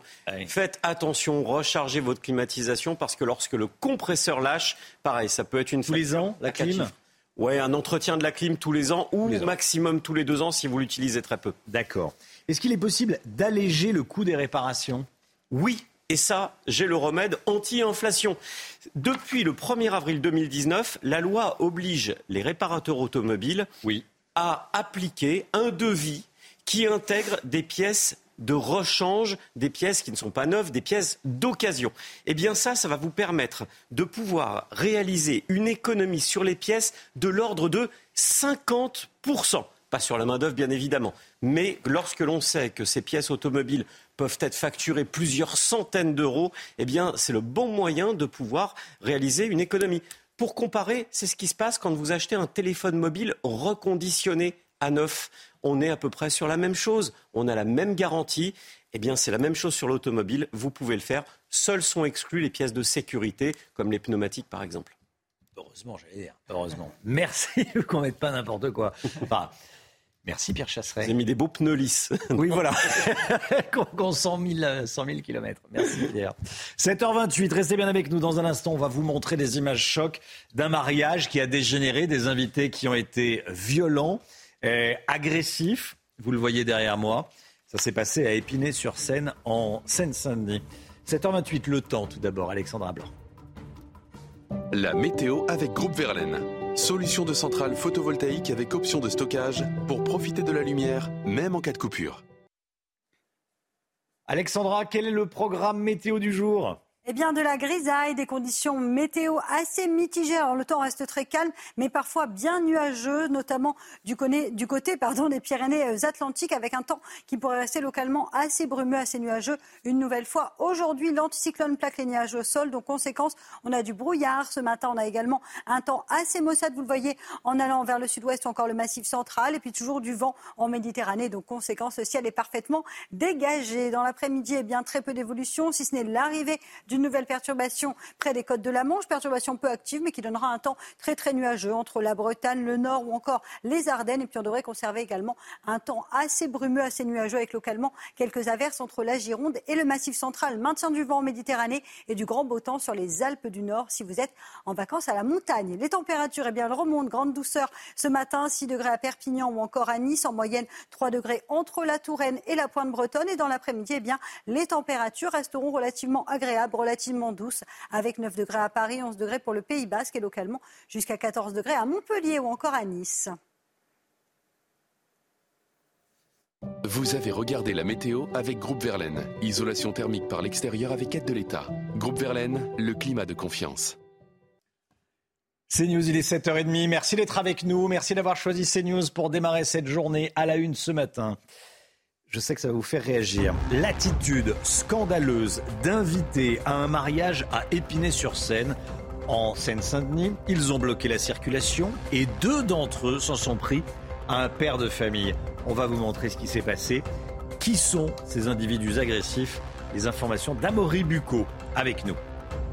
Les commerçants qui se trouvent sur le trajet de la manifestation parisienne contre la réforme des retraites sont inquiets. Ils craignent que ça dégénère et doivent, pour certains d'entre eux, baisser le rideau. L'économie française au ralenti aujourd'hui. Combien ça coûte une journée de grève au pays Les informations de Lomic Guillot. A tout de suite, Lomic. Le prix des carburants continue de grimper. On s'approche de plus en plus des 2 euros le litre en moyenne. Hein. Philippe Chalmin, professeur à l'Université Paris-Dauphine, sera avec nous pour en parler. A tout de suite, Philippe Chalmin. Un cortège de mariage qui dégénère et qui se transforme en véritable scène de chaos. Feu d'artifice, rodéo urbain, infraction au code de la route et même un automobiliste tabassé. C'est ce qui s'est passé le week-end dernier à Épinay-sur-Seine, en Seine-Saint-Denis. Alors face à ces débordements, le maire de la ville a décidé pour la première fois de sa carrière de ne pas célébrer le mariage. Jean-Laurent Costantini, Solène Boulan et Amaury Bucco. Sur cette vidéo, la voiture d'un homme se retrouve coincée au milieu d'un cortège, en marge d'un mariage qui devait être célébré à Épinay-sur-Seine. L'automobiliste aurait voulu circuler dans une rue, bloqué par le cortège qui célèbre l'événement avec des feux d'artifice et des rodéos urbains. Mais la tension monte rapidement. Plusieurs individus sortent alors de leur véhicule et s'en prennent à l'automobiliste. Il lui assène des coups de poing et des coups de pied sous les yeux de sa fille de 5 ans restée dans la voiture. La victime, blessée à la tête et à l'abdomen, a été transportée à l'hôpital avant de déposer plainte. C'est à la mairie d'Épinay-sur-Seine que le mariage devait être célébré. Depuis plusieurs années, la ville présente une charte de bonne conduite signée par les mariés, qui doivent notamment respecter les règles du code de la route. Mais au vu des circonstances, le maire a préféré annuler la cérémonie, de peur que les débordements ne se propagent au-delà de la ville. C'est vraiment la première fois qu'il y a une violence telle qui a été déchaînée contre une personne qui était pour rien, qui, était, euh, qui s'est trouvée au mauvais moment lors du passage de ce cortège. Et ça, c'est inadmissible et c'est inacceptable. Les deux auteurs présumés ont quant à eux été interpellés en fin de cortège. Le maire a proposé au couple de célébrer leur union en petit comité cette fois. Amaury Bucco avec nous. Euh, un automobiliste, littéralement passé à tabac, on vient de le voir, Amaury. Euh, quel est le profil des agresseurs présumés. Exactement. Alors deux personnes ont été identifiées et interpellées. Euh, ils sont accusés à la fois d'avoir euh, saccagé la voiture euh, puisque le pare-brise était entièrement brisé et puis d'avoir porté les coups sur ce père de famille. Alors ces deux hommes, ils sont âgés d'une vingtaine d'années et originaires d'Épinay-sur-Seine où se sont d'ailleurs déroulés les faits. À noter que la fille de l'automobiliste, hein, qui est âgée de 5 ans, cette fille, elle était présente dans la voiture et elle a dû être prise en charge par la police euh, municipale pendant que son père était transporté à l'hôpital. La police municipale s'en est occupée jusqu'à ce que sa mère puisse revenir, la récupérer et euh, hmm. la ramener chez elle. Mais quel scandale des gens invités à un mariage, c'est une fête, on se comporte bien. Déjà, on ne bloque pas la circulation, mariage ou pas mariage. Quelqu'un qui a dû dire, attendez, vous pouvez avancer s'il vous plaît, qui, ça se termine comme ça, c'est un scandale. C'est d'ailleurs la première fois, vraiment le maire nous disait, première fois qu'il voit une telle chose, alors qu'il y a cette charte qui stipule bien que vous allez dire, évidente. De Quel comportement Il faut respecter le code de la route quand on se marie. Ce qui bah oui, on respecte le code de la route, on tabasse pas euh, un autre automobiliste. Oui, c'est mariage ou pas mariage d'ailleurs. Mariage ou pas mariage. Merci beaucoup à Maurice Bucco. Euh, une grève massive dans les transports en commun. On va faire un point sur l'état du trafic ce matin. Euh, très peu de, TGV, très peu de Ouigo, très peu, de, TER et aucun intercité. Euh, voilà pour les, grandes lignes. Des complications également dans les régions, notamment en Ile-de-France, Chana. Hein. Oui, seules les deux lignes de métro automatisées fonctionneront euh, normalement. Pour les autres, les trains ne passeront qu'aux heures de pointe et en nombre réduit. Et puis comptez un RER A et B sur 3 et un RER C, D, E sur 10. Et puis vous voyez également les perturbations à prévoir sur les lignes de Transilien. Alors on a rencontré des usagers à la gare de Lyon, à Paris, et évidemment, ils ont dû s'organiser ce matin. Écoutez. Je suis venu plus tôt pour être sûr qu'il n'y ait pas de problème, en crainte un peu des, transports. Et puis sinon, bah, je devais partir de Massy, je suis parti de Gare de Lyon. Voilà. on se débrouille, il y a déjà des trains. Je suis parti un petit peu plus tôt euh, en métro euh, de chez moi, comme c'est la ligne 1, euh, ligne automatisée, je n'ai pas eu de, pas eu de soucis, je suis même arrivé un peu trop tôt. J'imagine que ça va être chiant pour ceux qui doivent aller travailler, pour, ceux qui doivent aller au boulot. Moi, c'est juste un voyage, un voyage de loisirs, donc en soi, je ne suis pas pressé. Voilà, tout le monde est, obligé de, s'organiser. Bon courage si vous cherchez à, prendre un train, un bus ou un, tramway. L'inquiétude des commerçants qui ont des magasins sur le parcours des manifestations. Certains s'attendent au pire, d'autres seront ouverts mais ont pris leur disposition en cas de débordement. C'est vrai dans toutes les grandes villes, Chana. Hein. On va regarder le trajet du cortège parisien qui partira de la place d'Italie à 14h direction euh, place Vauban. Donc c'est derrière les Invalides et on a rencontré des commerçants parisiens qui seront fermés aujourd'hui. Vous allez voir que ce n'est pas sans conséquence sur leur chiffre d'affaires. Écoutez. La police vous dit de fermer, donc on ferme. Hein. Et moins, c'est 1000 euros. C'est un manque à gagner, quoi, c'est clair. On est quand même attentif, c'est-à-dire qu'on a une vitrine, on y a des livres, et lorsqu'on voit effectivement qu'il y a des échauffourées, que ça commence à taper un petit peu plus en amont, alors à ce moment-là, on a un rideau à l'ancienne qu'on baisse à la main avec un énorme, une énorme manivelle, et là, on fait ça en quelques minutes. La hausse des prix du carburant en s'approchant de la barre des 2 euros le litre, ils sont au plus haut depuis 6 mois. On va regarder les prix ensemble. Euh, certains prix au litre frôlent les 2 euros. Euh, pour le samplon 98, ça le dépasse, hein, Chana Oui, vous voyez 1,96€ pour le gasoil, 1,93€ pour le samplon 95 et donc 2,02€ euros pour le samplon 98. C'est votre avis. Comme tous les matins, on vous consulte. On vous euh, donne la parole dans la matinale. Ce matin, on vous pose cette question. Avec le chèque carburant, le gouvernement n'aide désormais que les ménages les plus modestes. Est-ce que c'est une bonne chose ou est-ce qu'il faut revenir à une ristourne pour tous? Écoutez vos réponses, c'est votre avis. Je pense qu'on devrait faire peut-être des paliers, peut-être pas 100 euros pour tout le monde, peut-être un peu moins pour les autres, mais je pense que tout le monde, euh, tous les salaires ont été touchés par ça, donc euh, peut-être s'adapter en fonction des salaires serait pas mal. Peut-être qu'il devrait, oui, revoir euh, l'étendue des bénéficiaires parce qu'il y en a qui touchent, qui sont à la limite et qui n'ont pas droit et euh, qui en auraient besoin. Non, je pense que c'est normal en effet que ce soit restreint à une certaine catégorie de gens et ceux qui en ont besoin en l'occurrence, oui. Je pense à des gens en province qui n'ont pas le choix euh, et prendre la voiture sans arrêt, il faut faire quelque chose, quoi. C'est pas possible. Si vous passez un tiers de votre budget ou un quart du budget pour aller travailler est-ce que ça vaut vraiment le coup d'aller travailler? Philippe Chalmin, en direct avec nous, professeur à l'Université Paris-Dauphine, l'un des meilleurs spécialistes des prix des matières premières et notamment du, du pétrole. Bonjour Philippe Chalmin. Merci d'être avec nous. Euh, pourquoi est-ce que ça continue à augmenter le prix, du, le prix de l'essence? Expliquez-nous ce qui est en train de se passer.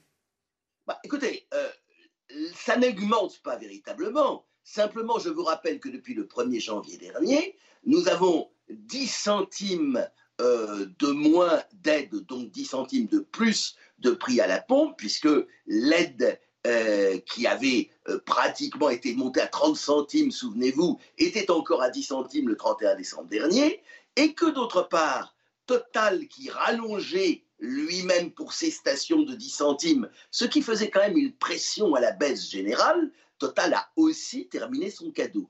Donc, grossièrement, euh, on a eu euh, entre 10 et 15 centimes au moins euh, d'aides qui ont disparu.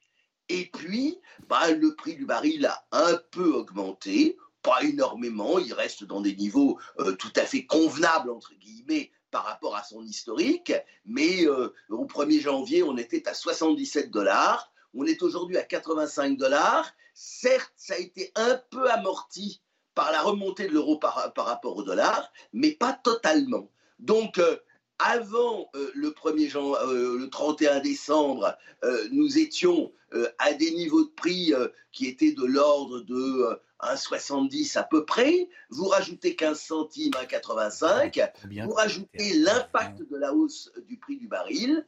Et effectivement, vous êtes dans cette zone 1,95, euh, 1,98 et peut-être 2 euh, euros. Euh, la barre pourra être effectivement franchie. Ça dépend des aléas du marché international. Oui, parce que quand vous nous parlez d'un baril actuellement, bon, tout un peu à un peu moins de 80 dollars le, le, le, ah baril, c'était, c'était, il était dans ces eaux-là le, prix du baril de pétrole il y, a, il y a un an et demi, deux ans, quand on payait 1,20€ le litre? 1,30€, 1,20€. Oui, euh, on payait quand même, euh, euh, ça fait très très longtemps qu'on n'a pas payé 1,20€ le litre. Hein. Ah oui. On a et 1,20€ litre, si vous vous en souvenez, euh, ça devait être au printemps 2020, en plein milieu du Covid, de toute façon, vous ne pouviez pas prendre votre voiture. Et euh, euh, on était à l'époque, à un moment où le baril de pétrole, bon, en dehors du fait qu'il était descendu à certains moments en prix négatif, il était tombé à 15 ou 20 dollars en moyenne. ça, ça doit être aux alentours du mois d'avril 2020. Donc ça fait très très longtemps qu'on n'a pas été à 1,20€. Là, effectivement, euh, bon, on est à, euh, je dirais, à fiscalité constante. Donc, les deux il y, a trois éléments qui jouent. Il y a un premier élément, c'est le prix du baril. Bon, ça, on l'a vu, il a quand même augmenté, puisque on était tombé relativement bas en décembre à 75, 77 dollars. Là, aujourd'hui, on est à 85 dollars, ça fait une hausse. Il y a un deuxième facteur qui est quand même important, c'est incontestablement euh, la variation du dollar et de l'euro. Ça, ça va plutôt dans le bon sens, mais ça pourrait ne pas durer parce que euh, le dollar s'est un petit peu affaibli. Je pense qu'il pourrait remonter un peu. Et puis, il y a un troisième élément dont il faut tenir compte, c'est l'impact de la situation sur le marché des produits pétroliers. Et là, je dirais malheureusement que pour nous, le pire est peut-être à venir, notamment pour euh, euh, les conducteurs de voitures diesel, puisqu'à partir du 5 février, c'est-à-dire le week-end prochain, va entrer en vigueur un embargo sur les produits pétroliers en provenance de Russie. Et il faut savoir que la, moitié des importations de diesel en Europe proviennent de Russie. Donc ce flux va s'arrêter. Il va falloir aller acheter du diesel plus loin. Et manifestement, euh, je pense, c'est une des rares prévisions que je pourrais presque faire et sur lequel euh, je, je m'engagerai, que le, différentiel entre, mettons, le samplon 95 et le diesel, en toute logique, au mois de février, eh ben, il devrait augmenter. Merci beaucoup Philippe Chalmin, c'est toujours limpide avec vous. Merci beaucoup euh, Philippe Chalmin en direct euh, avec nous pour nous expliquer le, prix de l'essence. Cette information à propos du prix de l'essence, 75 à 100% de grévistes dans les raffineries et dépôts de Total Énergie aujourd'hui. Euh, annonce à l'instant, faite, à l'instant par la CGT. 7h42, combien ça coûte de faire une grève dans le pays, d'arrêter ou de ralentir l'économie? On voit ça avec Lomi Guillot dans un instant, à tout de suite.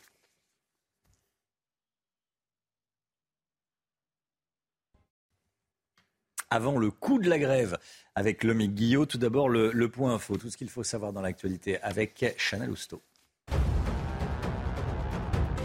Noël Legrette n'a plus la légitimité pour représenter le foot français. C'est la conclusion du rapport provisoire de la mission d'audit du ministère des Sports dévoilé hier. Le document pointe du doigt une attitude problématique du président de la FFF, aujourd'hui en retrait, vis-à-vis des femmes, qui, je cite, peut être qualifiée au minimum de sexiste. Ce rapport dénonce également une politique ni efficace ni efficiente de la fédération sur les violences sexistes et sexuelles. Est-ce que les Occidentaux vont envoyer des avions de chasse en Ukraine? Joe Biden dit non. Emmanuel Macron n'interdit rien par principe. En revanche, l'envoi de Mirage 2000 se fera sous condition. Le président de la République réclame une demande formulée de l'Ukraine que cela ne soit pas escalatoire et que les Ukrainiens s'engagent à ne pas s'en servir pour frapper le sol russe. Et puis l'enquête sur la mort de Tyre Nichols aux États-Unis. Trois pompiers et deux autres policiers de Memphis dans le Tennessee sont visés par des enquêtes disciplinaires après le passage à tabac mortel de cet Afro-Américain de 29 ans. Ils ont tous été limogés. Cinq agents avaient déjà été inculpés pour meurtre. Regardez votre programme avec pharmazone.fr. Le confort de commander en ligne en soutenant votre pharmacie. Combien ça coûte Une grève au pays? On en parle avec vous, le Guillot. Transport, école, raffinerie, service public. La France n'est pas à l'arrêt aujourd'hui, mais au ralenti. Quelles sont les conséquences économiques d'une journée de grève, le MIC? Alors Romain, c'est pas tout à fait une journée euh, totalement perdue, mais il y a effectivement des, conséquences et l'économiste Marc Toiti a essayé de les calculer, de les estimer. Pour lui, une journée de grève dure avec paralysie des transports et un nombre important de salariés qui ne travaillent pas et sont dans la rue fait baisser l'activité de 10 à 15% Or, il a calculé que cela avait un coût et il l'estime à 1 milliard d'euros par jour pour l'économie française. 1 milliard d'euros, ça semble énorme. Oui, alors il nuance tout de même un tout petit peu en expliquant que ça c'est le coût pour un jour de grève, mais en réalité c'est un coût brut parce que le lendemain et les jours suivants on rattrape un petit peu de l'activité euh, perdue dans la mesure du possible. Et puis il y a aussi des, coûts qui baissent les jours de grève. Par exemple, si on regarde la SNCF, un jour de grève c'est 50 millions d'euros de pertes, avait estimé euh, Clément Beaune, le ministre des Transports en décembre. Mais il y a aussi des factures qui s'allègent un jour de grève. L'électricité pour la SNCF ou encore les salaires qui ne sont pas versés aux grévistes, ça fait baisser le coût de la grève de 15 à 20 Au final, la perte sèche, si on pourrait dire pour l'économie, serait autour de 300 à 400 millions d'euros par jour. Combien ça coûte aux grévistes de faire grève? Vous avez des chiffres, hein, le Oui, c'est vrai que le principe, bah, c'est que toute grève entraîne une retenue sur salaire, que ce soit dans le privé ou dans le public. Si on ne travaille pas, on n'est pas payé tout simplement. Si on prend les salaires moyens, voyez ce que coûte une journée de grève pour un employé du secteur privé, c'est à peu près 80 euros. Pour un ouvrier, 82,60 euros. Pour un cadre, c'est 193,20 euros de perte. Mais notez que si dans le privé, une heure de grève, si vous faites grève une heure, vous n'êtes retenu qu'une heure sur votre salaire, alors que dans le public, la fonction publique d'État, toute heure de grève commencée est due, pourrait-on dire. Une heure de grève, c'est une journée de salaire en moins. Vous avez regardé votre programme avec pharmazone.fr. Le confort de commander en ligne en soutenant votre pharmacie. 7h49, merci d'être avec nous dans un instant. La politique avec Jérôme Béglé, directeur général de la rédaction du Journal du Dimanche. Bonjour Jérôme.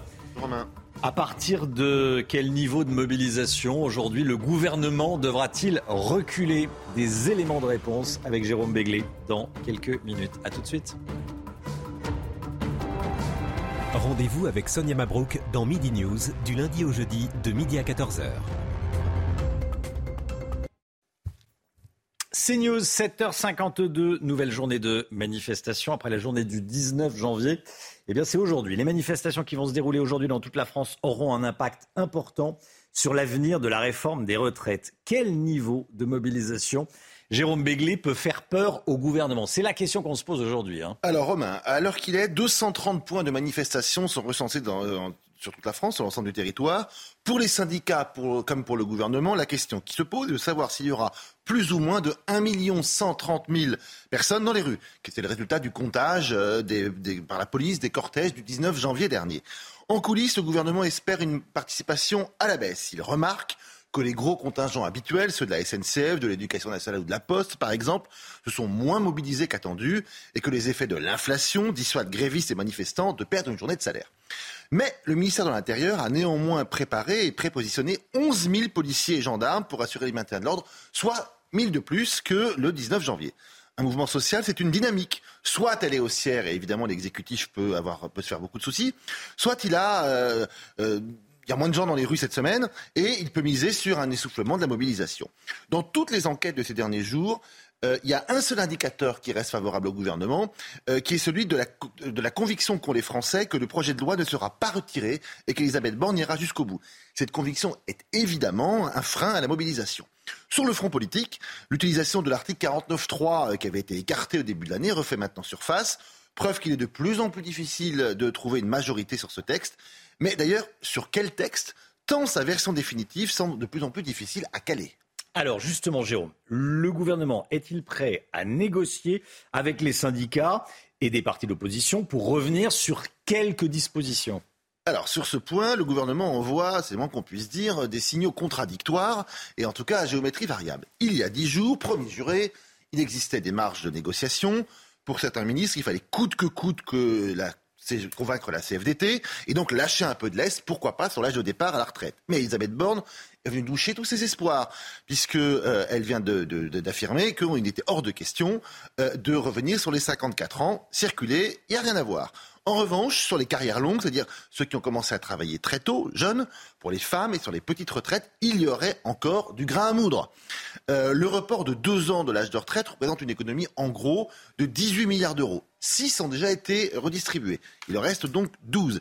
Et sur ces 12, il en resterait peut-être 3 milliards qui seraient discutables et redistribuables, euh, notamment pour euh, toute euh, la retraite minimum de tous ceux qui seraient à jour de leur cotisation ou pour la fameuse pénibilité. C'est de cela dont les députés et les sénateurs ont commencé à discuter, d'abord en commission à l'Assemblée nationale, puis dans l'hémicycle à partir de lundi prochain. Le problème est que les difficultés s'amoncellent. La majorité manque cruellement de talent, de porte-voix, de grandes gueules, comme on disait, de grandes gueules courageuses, qui non seulement montent au front, mais également savent faire de la politique. Autre trou dans la raquette pour l'exécutif et pour la majorité, Renaissance n'a pas d'élus locaux d'envergure, capables localement de convaincre des électeurs. Et c'est pour cela que l'issue de cette réforme des retraites est politiquement et socialement encore très incertaine. Jérôme Béglé. Merci beaucoup Jérôme. Euh, c'est vrai qu'on oublie de dire, et vous l'avez cité dans, votre première partie, c'est que les sondages disent que euh, les Français pensent que le, texte va passer. Les sondages sont paradoxaux. 65 euh, à 68 des Français disent je ne veux pas de cette réforme, mais il y a toujours une majorité, entre 50 et 60 pour dire hmm. Bon, allez, ils iront jusqu'au bout et on a la conviction que le gouvernement ne cédera pas. Donc, dans ces conditions, c'est assez difficile de mobiliser quand on se dit que nos manifestations, nos grèves ne serviront à rien. Merci Jérôme. 8h15, soyez là. Laurent Pietraszewski, ancien secrétaire d'État euh, aux retraites, sera l'invité de Laurence Ferrari. il y a Olivier Véran qui sera ce soir, le, porte-parole du gouvernement, qui sera ce soir chez Cyril Hanouna dans Face à Baba après TPMP. Olivier Véran qui va débriefer hein, euh, après cette journée de, de manifestation ce soir chez Cyril Hanouna sur C8. Allez, la musique tout de suite. Bien dans vos baskets, devant la chronique culture avec Bexley. Bexley bon chic, bon sens. Un pink, Just Fall.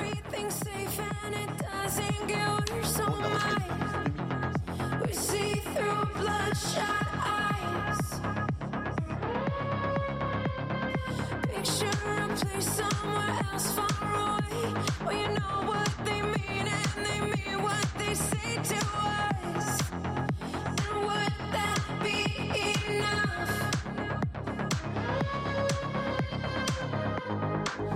Are we running out of time? Are we hiding from the light?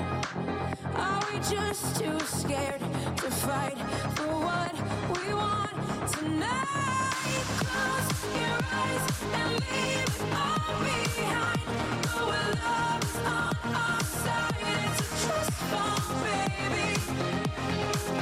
It's a trust fall, baby.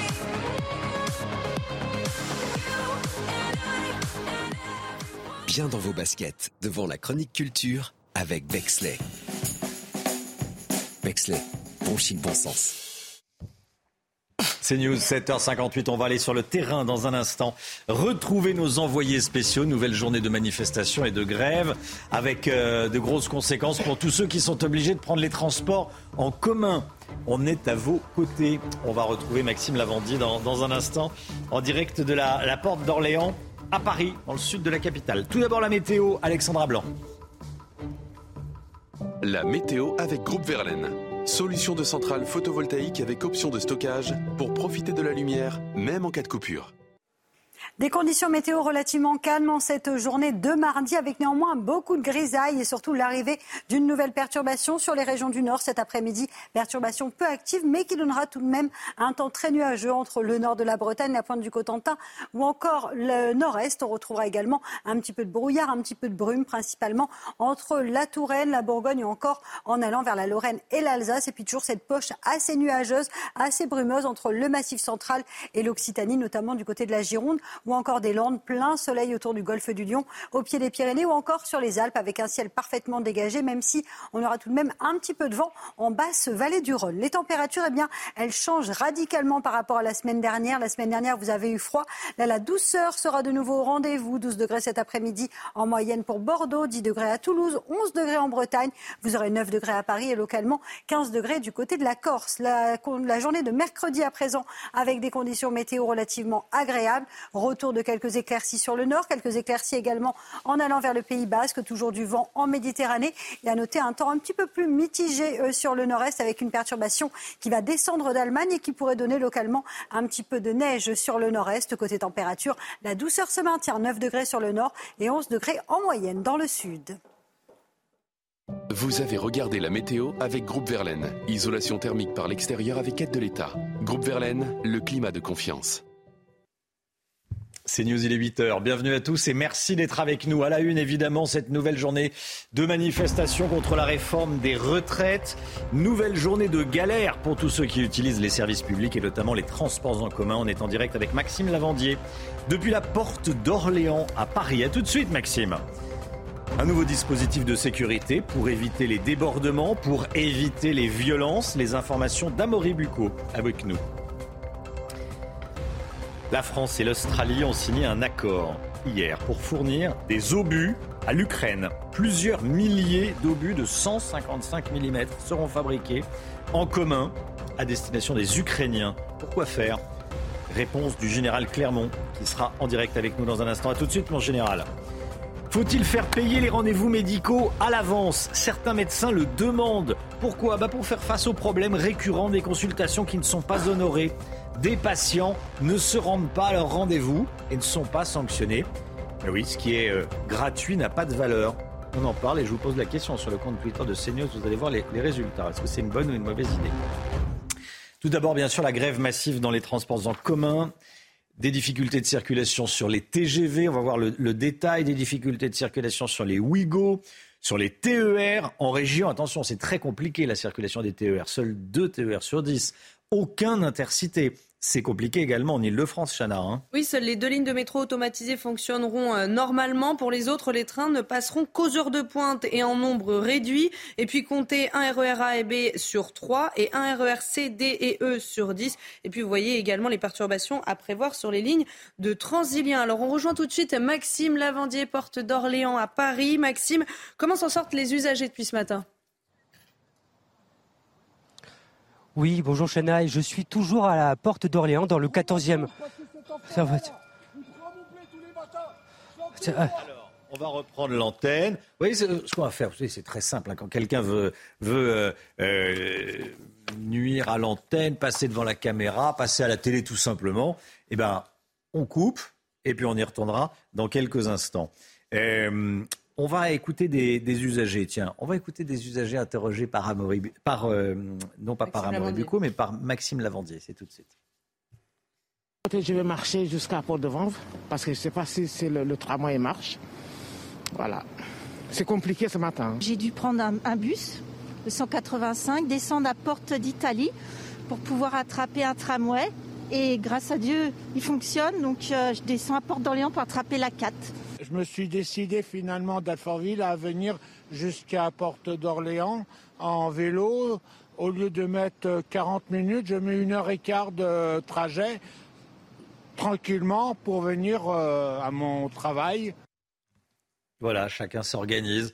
Euh, quand on ne peut pas faire de télétravail, il y a beaucoup de gens, euh, la majorité des gens ne peuvent pas faire de télétravail. hein. On parle du développement du télétravail. Là, il faut s'organiser. C'est ce qu'on vient de voir. Des manifestations sont prévues. Le ministre de l'Intérieur a annoncé 11 000 policiers et gendarmes mobilisés dans tout le pays, dont 4 000 à Paris. C'est un petit peu plus que le 19 janvier dernier. Amaury Bucco avec nous. Amaury, quelle est la, spécificité de ce dispositif et à quoi s'attendent les autorités? Oui, alors Romain, 11 000 euh, policiers et gendarmes, c'est 1000 de plus effectivement que le 19 janvier, date de la précédente manifestation. Les autorités s'attendent à une manifestation d'ampleur. 250 points euh, d'action ont été déclarés sur l'ensemble du territoire national. Plus d'un million de participants sont attendus, dont 80 000 à 100 000 euh, pour Paris. On se souvient que la précédente manifestation du 19 janvier à Paris s'était déroulée sans incident majeur, notamment grâce aux techniques de maintien de l'ordre utilisées par le préfet de Paris, Laurent Nunez, à savoir la mise à distance entre les forces de l'ordre d'une part et les manifestants afin d'éviter des contacts trop prolongés et in fine les affrontements. Le ministre de l'Intérieur Gérald Darmanin, de son côté, euh, s'est présenté comme le garant du droit à manifester, une façon hein, de rappeler que les policiers et gendarmes ne sont pas seulement là pour faire usage euh, de la force contre les manifestants, mais au contraire pour permettre le bon déroulement de la manifestation. Puis enfin, à noter que euh, l'ultra-gauche, hein, qui était déjà présente dans certaines villes euh, le 19 janvier dernier, pourrait à nouveau apparaître et perturber certains cortèges. Merci Amaury. Eh, La réforme des retraites est une réforme indispensable. C'est ce qu'a dit Emmanuel Macron hier en déplacement à La Haye. Gauthier Lebret, le président, en disant ça, envoie un message. Il ne compte pas reculer, hein, comme sa première ministre. Absolument, inflexible, c'est le mot à la mode pour les euh, prochains jours euh, romains. Alors effectivement, Emmanuel Macron était hier euh, aux Pays-Bas. Il a dit très précisément cette réforme est indispensable quand on se compare en Europe pour sauver notre système par répartition. Au même moment, Elisabeth Borne était à Paris, au siège de Renaissance, devant euh, sa majorité. Même chose, déterminée à faire passer cette réforme. Elle a demandé aux cadres de Renaissance de se mobiliser et de faire preuve d'empathie et d'écoute. L'empathie et l'écoute, c'était pas vraiment les maîtres mots du gouvernement euh, ce week-end, notamment après les différentes déclarations d'Elisabeth Borne elle-même, qui a dit qu'il était hors de question de négocier sur les 64 ans, de Bruno Le Maire dans le JDD et de Gérald Darmanin dans le Parisien, qui parlait de bordélisation du pays. Elisabeth Borne qui a aussi demandé à sa majorité de lutter contre les fausses informations, notamment sur la condition euh, des femmes dans cette réforme des retraites, une cacophonie qui vient de son propre gouvernement, puisque c'est euh, le ministre Franck Riester qui a dit que cette réforme était injuste pour les femmes, avant d'être contredit quelques heures plus tard par Elisabeth Borne devant l'Assemblée euh, nationale. Si la mobilisation d'aujourd'hui fait le plein et se passe bien, surtout l'étau se resserrera contre le gouvernement qui compte imposer sa réforme coûte que coûte. Et d'ailleurs, une majorité de Français pense que cette réforme finira par être adoptée. Gauthier merci Gauthier. La guerre en Ukraine à présent, et je voulais qu'on en parle à nouveau ce matin. Concernant l'envoi d'avions de chasse à Kiev, Emmanuel Macron n'interdit rien par principe, c'est ce qu'il a dit hier. En revanche, l'envoi de Mirage 2000 euh, se fera sous condition si ça doit se faire. Le président de la République réclame une demande formulée euh, de l'Ukraine, que ça ne soit pas escalatoire et que les Ukrainiens ne s'en servent pas pour frapper le sol russe. Joe Biden, lui, ne livrera pas d'avions de combat F-16 à Kiev, il l'a dit hier soir. Le général Clermont est avec nous. La France et l'Australie, en général, vont fournir des obus à l'Ukraine. On l'a appris hier. Les deux pays ont signé un accord. Des obus de 155 mm fabriqués en commun et envoyés aux Ukrainiens. Comment vont-ils être utilisés? Ça sert à quoi? Alors en fait, ça va servir à deux choses, Romain. Première chose, il y a une volonté diplomatique de de rétablir des relations entre la France et l'Australie après le psychodrame de l'annulation de la vente des sous-marins. C'était il y a 18 mois, vous vous en souvenez. Ça avait quand même euh, franchement dégradé la relation entre la France et l'Australie. Après, il s'agit de faire œuvre d'utilité, utilité en étant capable d'envoyer à l'Ukraine des obus de 155 mm, qui sont les obus du standard OTAN, qui équipent la totalité des, de, l'artillerie lourde fournie par l'OTAN, qu'il s'agisse des Français, des Anglais, des Américains, euh, ou des Britanniques. Donc c'est indispensable d'envoyer des obus. La consommation d'obus dans un jour normal, c'est 10 000 obus pour les Ukrainiens et 60 000 pour les Russes. Quelques chiffres pour terminer. On sait qu'il y a euh, du côté euh, russe un stock d'à peu près 10 millions d'obus et la capacité des Russes est de produire 3 millions d'obus par an. Euh, donc on voit bien que la question des obus, la question de la bataille, l'offensive, la contre-offensive qui va s'engager au, au, printemps prochain est indispensable. Les Ukrainiens ont besoin des obus. Dernier point, la France fournira fournirait les obus eux-mêmes. Par contre, l'Australie fournirait les dispositifs de poudre qui permettent de propulser les obus, parce qu'un obus de 155, c'est pas comme une balle de revolver. Vous n'avez pas à la fois l'obus et, la poudre à l'intérieur. Il faut deux éléments séparés. Petit détail en plus. Merci beaucoup, mon, général. Général Clermont avec nous. On va parler de cette information. Je vous en ai parlé dans les, dans les titres. Est-ce qu'il faut faire payer aux patients la consultation médicale à l'avance? C'est ce que réclament des syndicats de médecins face au nombre de rendez-vous médicaux non honorés. 27 millions de rendez-vous non honorés chaque année chez le médecin, Chana. Hein. Oui, vous allez voir que ça n'est pas sans conséquence pour le praticien, Augustin Donadieu. 27 millions de rendez-vous non honorés chez le médecin chaque année et presque autant de bonnes raisons. Je me suis trompé de jour en fait. J'ai pris le mauvais jour, voilà. Parce que j'ai oublié, par étourderie tout simplement. Euh, bah, parfois juste finalement j'ai pas eu le temps ou je sais pas. Et si la question d'après c'est est-ce que j'ai prévenu Non, parce que je suis pas une bonne personne. Cette situation fait beaucoup moins rire les professionnels de santé. 27 millions de consultations perdues par an, c'est-à-dire l'activité de 4000 praticiens dans un pays où on est à flux tendu sur les médecins, ça n'est pas possible. Alors pour lutter contre ces rendez-vous manqués, la plupart du temps sans prévenir, les médecins proposent une solution nous demandons, c'est de régler le problème de façon massive et, si je puis dire, définitive sur l'ensemble du territoire d'un coup. Euh, qui serait de responsabiliser d'une certaine, façon les patients, d'une certaine façon les patients qui ne viennent pas à leur rendez-vous sans prévenir. Autrement dit, faire payer la consultation en avance, comme c'est déjà le cas en Belgique, où il y a depuis beaucoup moins de patients étourdis. J'aimerais pas payer une consultation à laquelle innocemment, j'ai oublié de me rendre. La punition, ça sert pas vraiment à grand chose. Il faudrait juste faire en sorte que euh, ben, ce soit plus simple. Mais pas les faire payer beaucoup, genre 3 euros max. en attendant, certains médecins ont trouvé une solution, surbooker leur agenda au risque de faire attendre les patients en salle d'attente. Voilà, qu'est-ce que vous en pensez? Je vous pose la question sur le compte Twitter de CNews. C'est une bonne ou une mauvaise idée? Regardez vos réponses. Bonne ou mauvaise idée? 54% de oui, 46% de non. Vous pouvez continuer à aller sur Twitter pour donner votre avis. Ce n'est pas un sondage, hein, c'est bien une consultation, on le dit à chaque fois, mais c'est important de le, préciser. Jean Begley, vous, aviez un avis de plus en plus dans des restaurants parisiens, quand vous réservez, on vous fait payer 20, 30, jusqu'à 40 euros, qui sont évidemment défalqués de l'addition finale, si vous venez. Donc c'est quand même une contrainte et ça vous fait réfléchir euh, avant d'annuler au dernier moment, de ne pas vous présenter au restaurant. Bah oui. Pourquoi pas appliquer ça, évidemment, dans une proportion moindre pour euh, les consultations chez le médecin Oui, parce qu'on se dit, tiens, bon, de toute façon, euh, la Sécupéra, hein, voilà. que j'y aille ou pas, la Sécupéra. Moi, je trouve le gratuit n'est jamais pour tout le monde. Il y a forcément quelqu'un qui paye à la Ah oui. Et le gratuit, ça fait qu'on croit que ça n'a pas de valeur, alors que ça a une valeur, voilà. une consultation chez le médecin. Bon, 8h11. Restez bien avec nous dans un instant. Laurent Pietraszewski, ancien secrétaire d'État euh, aux retraites, sera l'invité de Laurence Ferrari. À tout de suite.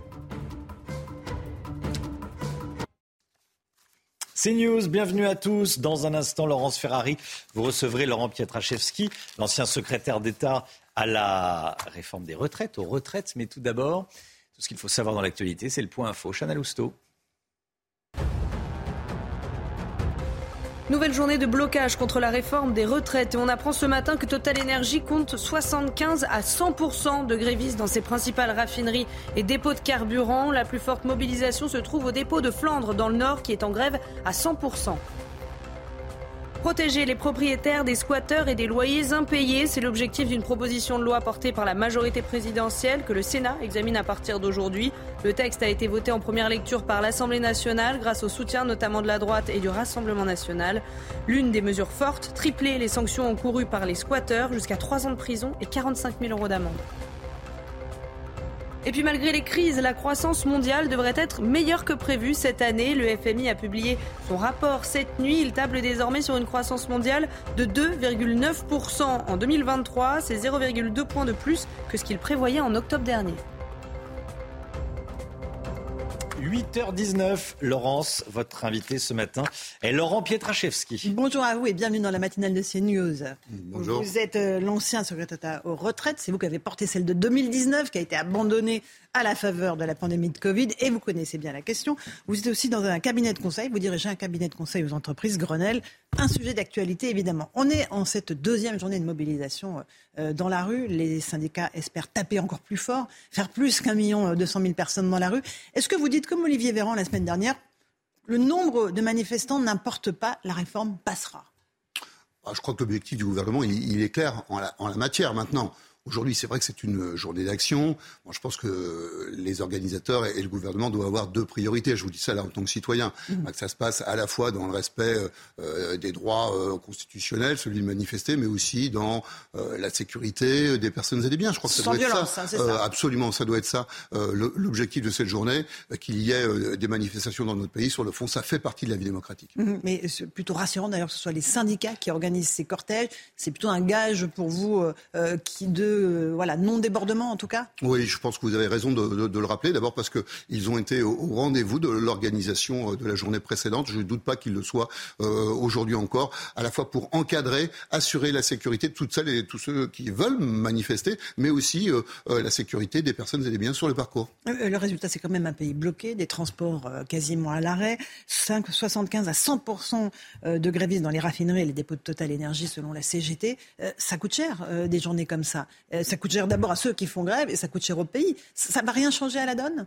Oui, c'est vrai que ça, peut euh, absolument freiner le, PIB. On a d'ailleurs les, chiffres de notre produit intérieur brut qui, sont sortis là. On a vu qu'au au dernier trimestre, on a malgré tout en 2022 euh, une croissance qui est soutenue avec euh, 2,6 points. Mais, sur le fond, vous avez raison de dire que collectivement, on a sans doute d'autres options que de faire grève et, de bloquer le pays. Je crois que le sujet, c'est de trouver plutôt des voies de passage pour qu'on puisse transformer notre système des retraites et le faire dans des conditions assez apaisées. Alors c'est pas facile, c'est vrai. Non, les conditions apaisées, effectivement, quand Elisabeth Borne dit les 64 ans, ce n'est plus négociable, en fait, elle galvanise les manifestants. Oh, je dirais pas ça. Je dirais que euh, euh, elle donne une parole claire. Et, je pense moi que c'est euh, là plutôt une qualité. Elle- pose la réalité. Vous savez, moi je crois qu'Elisabeth Borne, elle a déjà beaucoup négocié. Le projet du président de la République, c'était euh, 65 ans. Il s'en est pas caché. On est venu à 64 ans.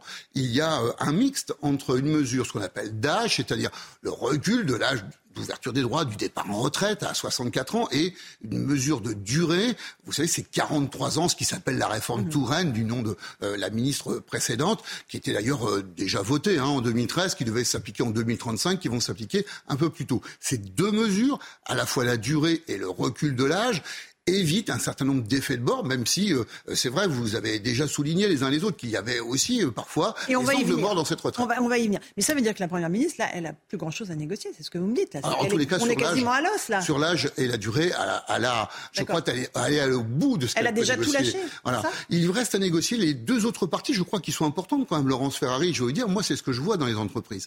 Euh, les entreprises, elles- attendent qu'on leur donne un nouveau cadre pour euh, l'emploi des seniors, un nouveau cadre qui peut se On est discuter dans les branches. Mais il faut aussi que la loi euh, dise ce qu'on doit discuter dans les branches. Et moi, je crois que là, il y a des avancées à faire. Et le gouvernement, je crois, là, a matière à trouver une voie de passage avec les partenaires sociaux. On ne parle pas seulement de l'index euh, pour les seniors. Là, ça concernerait les entreprises de plus de 300 salariés. Il faut baisser ce seuil. je veux dire, toutes les entreprises en dessous, il faut qu'elles appliquent cette, euh, cet index. Oui, alors moi, je ne mets pas tout sur l'index. Hein. l'index, il a. C'est gadget euh, je ne vais pas dire ça, c'est un objet politique euh, intéressant et important parce qu'il donne de la visibilité à un sujet sociétal qui est dans l'entreprise où je vais bosser, est-ce qu'il y a de la place pour euh, les salariés expérimentés âgés? Ça, c'est pas sur le fond une chose inintéressante. La question, c'est celle du vieillissement actif en entreprise. Comment on fait dans notre pays pour que les gens de mon âge, par exemple, mais je parle pas là de moi, mais ils sont, ils sont très nombreux, y compris sur des métiers de manutention, eh bien, aient leur place au travail. Vous savez, le vieillissement actif en entreprise, c'est un sujet qu'on traite en Europe du Nord depuis des dizaines d'années. Nous, notre sujet, c'est plutôt comment on fait pour se séparer des salariés les plus âgés en, sur euh, l'air de, bon, écoutez, ils sont peut-être un peu moins productifs, ce qui d'ailleurs n'est pas vrai. Et euh, en même temps, on, on, gère un petit peu les évolutions du cycle de l'entreprise comme ça. Ce n'est pas ce qu'il faut faire, mais il faut construire un cadre ensemble. C'est-à-dire que c'est beaucoup plus simple de se séparer d'un cadre senior pour embaucher un jeune beaucoup moins cher aussi.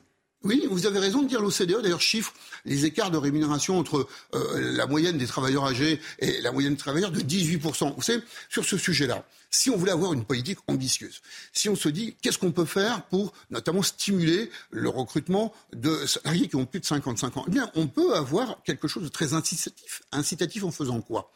Eh En réduisant un certain nombre de charges sociales, notamment celles qui concernent la vieillesse. Vous savez, quand l'OCDE dit c'est 18% entre guillemets, plus cher de faire travailler un salarié expérimenté, mais enfin, il a aussi des compétences, sans doute en plus, eh bien, quand on baisse ou supprime pour 17% de charges sociales sur la vieillesse, eh bien on équilibre euh, ces deux, ces deux euh, chiffres et on peut aussi trouver là un moyen de faciliter l'emploi des seniors. C'est-à-dire qu'à l'époque, il y avait un plan un jeune, une solution. Vous dites qu'il faut un plan un senior, une solution, c'est ça? Ah, Franchement, il faut une stratégie nationale, Laurence Ferrari. Alors vous, vous, vous faites un clin d'œil là, euh, évidemment, un jeune, une solution. Mm. Mais je crois qu'on ne peut plus. Vous savez, quand j'ai été en responsabilité, moi j'ai été très surpris de voir que au niveau de Pôle Emploi, il n'y a pas de stratégie nationale sur l'emploi des seniors. Lorsque j'ai interrogé la direction de Pôle emploi comme secrétaire d'État, elle me répondait Oui, mais on a des expériences, monsieur le ministre, vous pouvez aller les voir. Alors je l'ai fait, hein, dans, dans, les Hauts-de-France, en Normandie, et franchement, vous voyez qu'il y a des agences Pôle emploi qui attrapent le sujet à bras le corps. Mais ça ne suffit pas, il faut une stratégie nationale. C'est-à-dire euh, alléger les charges sociales pour l'emploi des seniors. Entre autres, c'est un exemple, mais c'est un très bon exemple. Mmh, euh, ça répond aux inquiétudes d'une partie de la société qui va se mobiliser aujourd'hui? Bah, je crois qu'il faut aller plus loin. Il y a une autre partie qui, je crois, est sensible, c'est celle de l'usure au travail, de la pénibilité. Peu importe le, mot qu'on utilise, la réalité, c'est que nous voyons tous que nous avons des, concitoyens, des concitoyennes qui ont des jobs, notamment des jobs qui sont très physiques. Alors, le gouvernement n'a pas euh, éludé ce sujet-là hein, dans son projet. Il a quand même beaucoup écarté de critères de pénibilité. Hein. Alors, il, il en a réintroduit il en a réintroduit en fait sur une partie, c'est sur son, tout son dispositif de suivi médical. J'étais assez surpris de voir qu'il a d'ailleurs ce, dispositif qui est sur le fond bien foutu, a été euh, euh, peu défendu, y compris par euh, le gouvernement. C'est un super dispositif. Ils ont C'est-à-dire la visite médicale à 45 ans, c'est ça? Voilà. Qui, alors là, pour le coup, je, je vais prendre ma part puisque c'est moi qui ai porté ce dispositif dans une loi santé au travail quand j'étais au gouvernement en 2021. Simplement là, ils vont plus loin. Ils créent un dispositif de suivi médical pour ceux qui sont notamment en situation d'avoir des facteurs de risque ergonomiques, ceux que vous avez cités, euh, Laurence Ferrari, notamment la manutention, de manière à leur permettre d'accéder plus facilement un départ anticipé pour raison médicale. Donc ça, c'est quelque chose qui est opérationnel. Mais je pense qu'on peut aller plus loin dans les aménagements de fin de carrière notamment. il y a là du grain à moudre. Il faut faire bosser les branches sur les métiers qui sont difficiles, aménager les fins de carrière, permettre plutôt que de sortir les personnes de l'emploi, leur permettre de réduire le temps de travail, de compenser tout ou partie de la perte de salaire pour ceux qui ont des métiers difficiles. Ça se discute, ça se fait assez bien. Vous savez, dans notre pays, il y a déjà des commissions techniques qui suivent tout cela. Vous voyez que je reste passionné de ces sujets. Absolument. Euh, les femmes, les mères de famille, et, je parle en connaissance de cause, seront pénalisées par cette réforme. Euh, les trimestres obtenus euh, pour chaque enfant sont quasiment gommés par le départ à 64 ans. Là aussi, il y a du grain à moudre. Là aussi, il faut faire un petit geste. Bon, je crois que les parlementaires, enfin en tout cas ceux que je, je côtoie, ont envie de s'en employer, je peux vous le dire, de s'en emparer, pardon, de ce sujet-là. Et il y aura certainement des débats à l'Assemblée nationale autour de ça. Maintenant, redire quand même un point, Laurence Ferrari notre système de retraite, c'est l'âge et la durée. Donc déjà aujourd'hui, euh, il y a des personnes, femmes ou hommes, qui travaillent plus que 42 annuités, ce qui est le cas. Et vous savez, dans certains cas, même d'ailleurs, beaucoup de femmes, euh, près Les de un gros sont tiers, vont jusqu'à voilà, 67 ans. ouais, sont obligées jusqu'à 67 ans, et c'est un gros tiers d'entre elles qui peuvent même pas utiliser le bénéfice de ces trimestres. Euh, Pourquoi? Parce qu'en fait, elles n'ont pas suffisamment cotisé à côté. Alors, en fait, vous avez, avec ce sujet-là, pointé euh, du doigt un des problèmes de notre système de retraite actuel. Il est tellement complexe que, effectivement, quand on, on- pense bien faire pour les uns ou pour les autres, eh bien, euh, à la marge, on peut créer des situations injustes pour d'autres. Alors, vous me permettrez de, oh, du coup, à nouveau, euh, de porter l'idée d'un système universel de retraite par point. C'était parce que, votre idée en Voilà, 2019, ça, ça permet de mettre à plat tout cela. Et lorsque vous dites à toutes les femmes, vous avez le droit un forfait de points, quelle que soit votre situation, active, pas active, eh bien là, vous êtes parfaitement juste. Mais, mais c'est pas à la marge, parce que la natalité, on le sait, c'est aussi une des clés pour équilibrer le système des retraites. On sait qu'il y a de moins en moins de, de cotisants, euh, et de salariés. Euh, quand même, pénaliser les mères de famille, franchement, euh, on n'y comprend plus rien. Ouais, on pénalise pas les mères de famille. Je, si. je comprends qu'il y a des situations, Mais Laurence. si, on est- euh, Ferrari, vous avez raison de dire que, notamment, euh, celles qui sont à 62 ans, qui ont tout leur trimestre à 62 ans, toutes leurs années. Eh ben, elles Ah, partiront à voilà. 64. Elles, elles, elles devront sans doute travailler quelques mois euh, de plus. Mais en réalité, aujourd'hui, elles travaillent quelques mois de moins euh, que euh, les hommes et cela va s'équilibrer tout en gardant, heureusement, pour les femmes, une moyenne de départ qui est plus tôt et surtout une espérance de vie, et c'est tant mieux, à la retraite plus importante que les hommes. Vous voyez, c'est difficile d'être dans une notion d'équité absolue avec ce système très complexe. Je sais, mais ça, la, notion d'injustice, elle est très présente dans la Bien tête sûr, des et je le comprends. 68% sont opposés à la réforme, le chiffre ne bouge pas.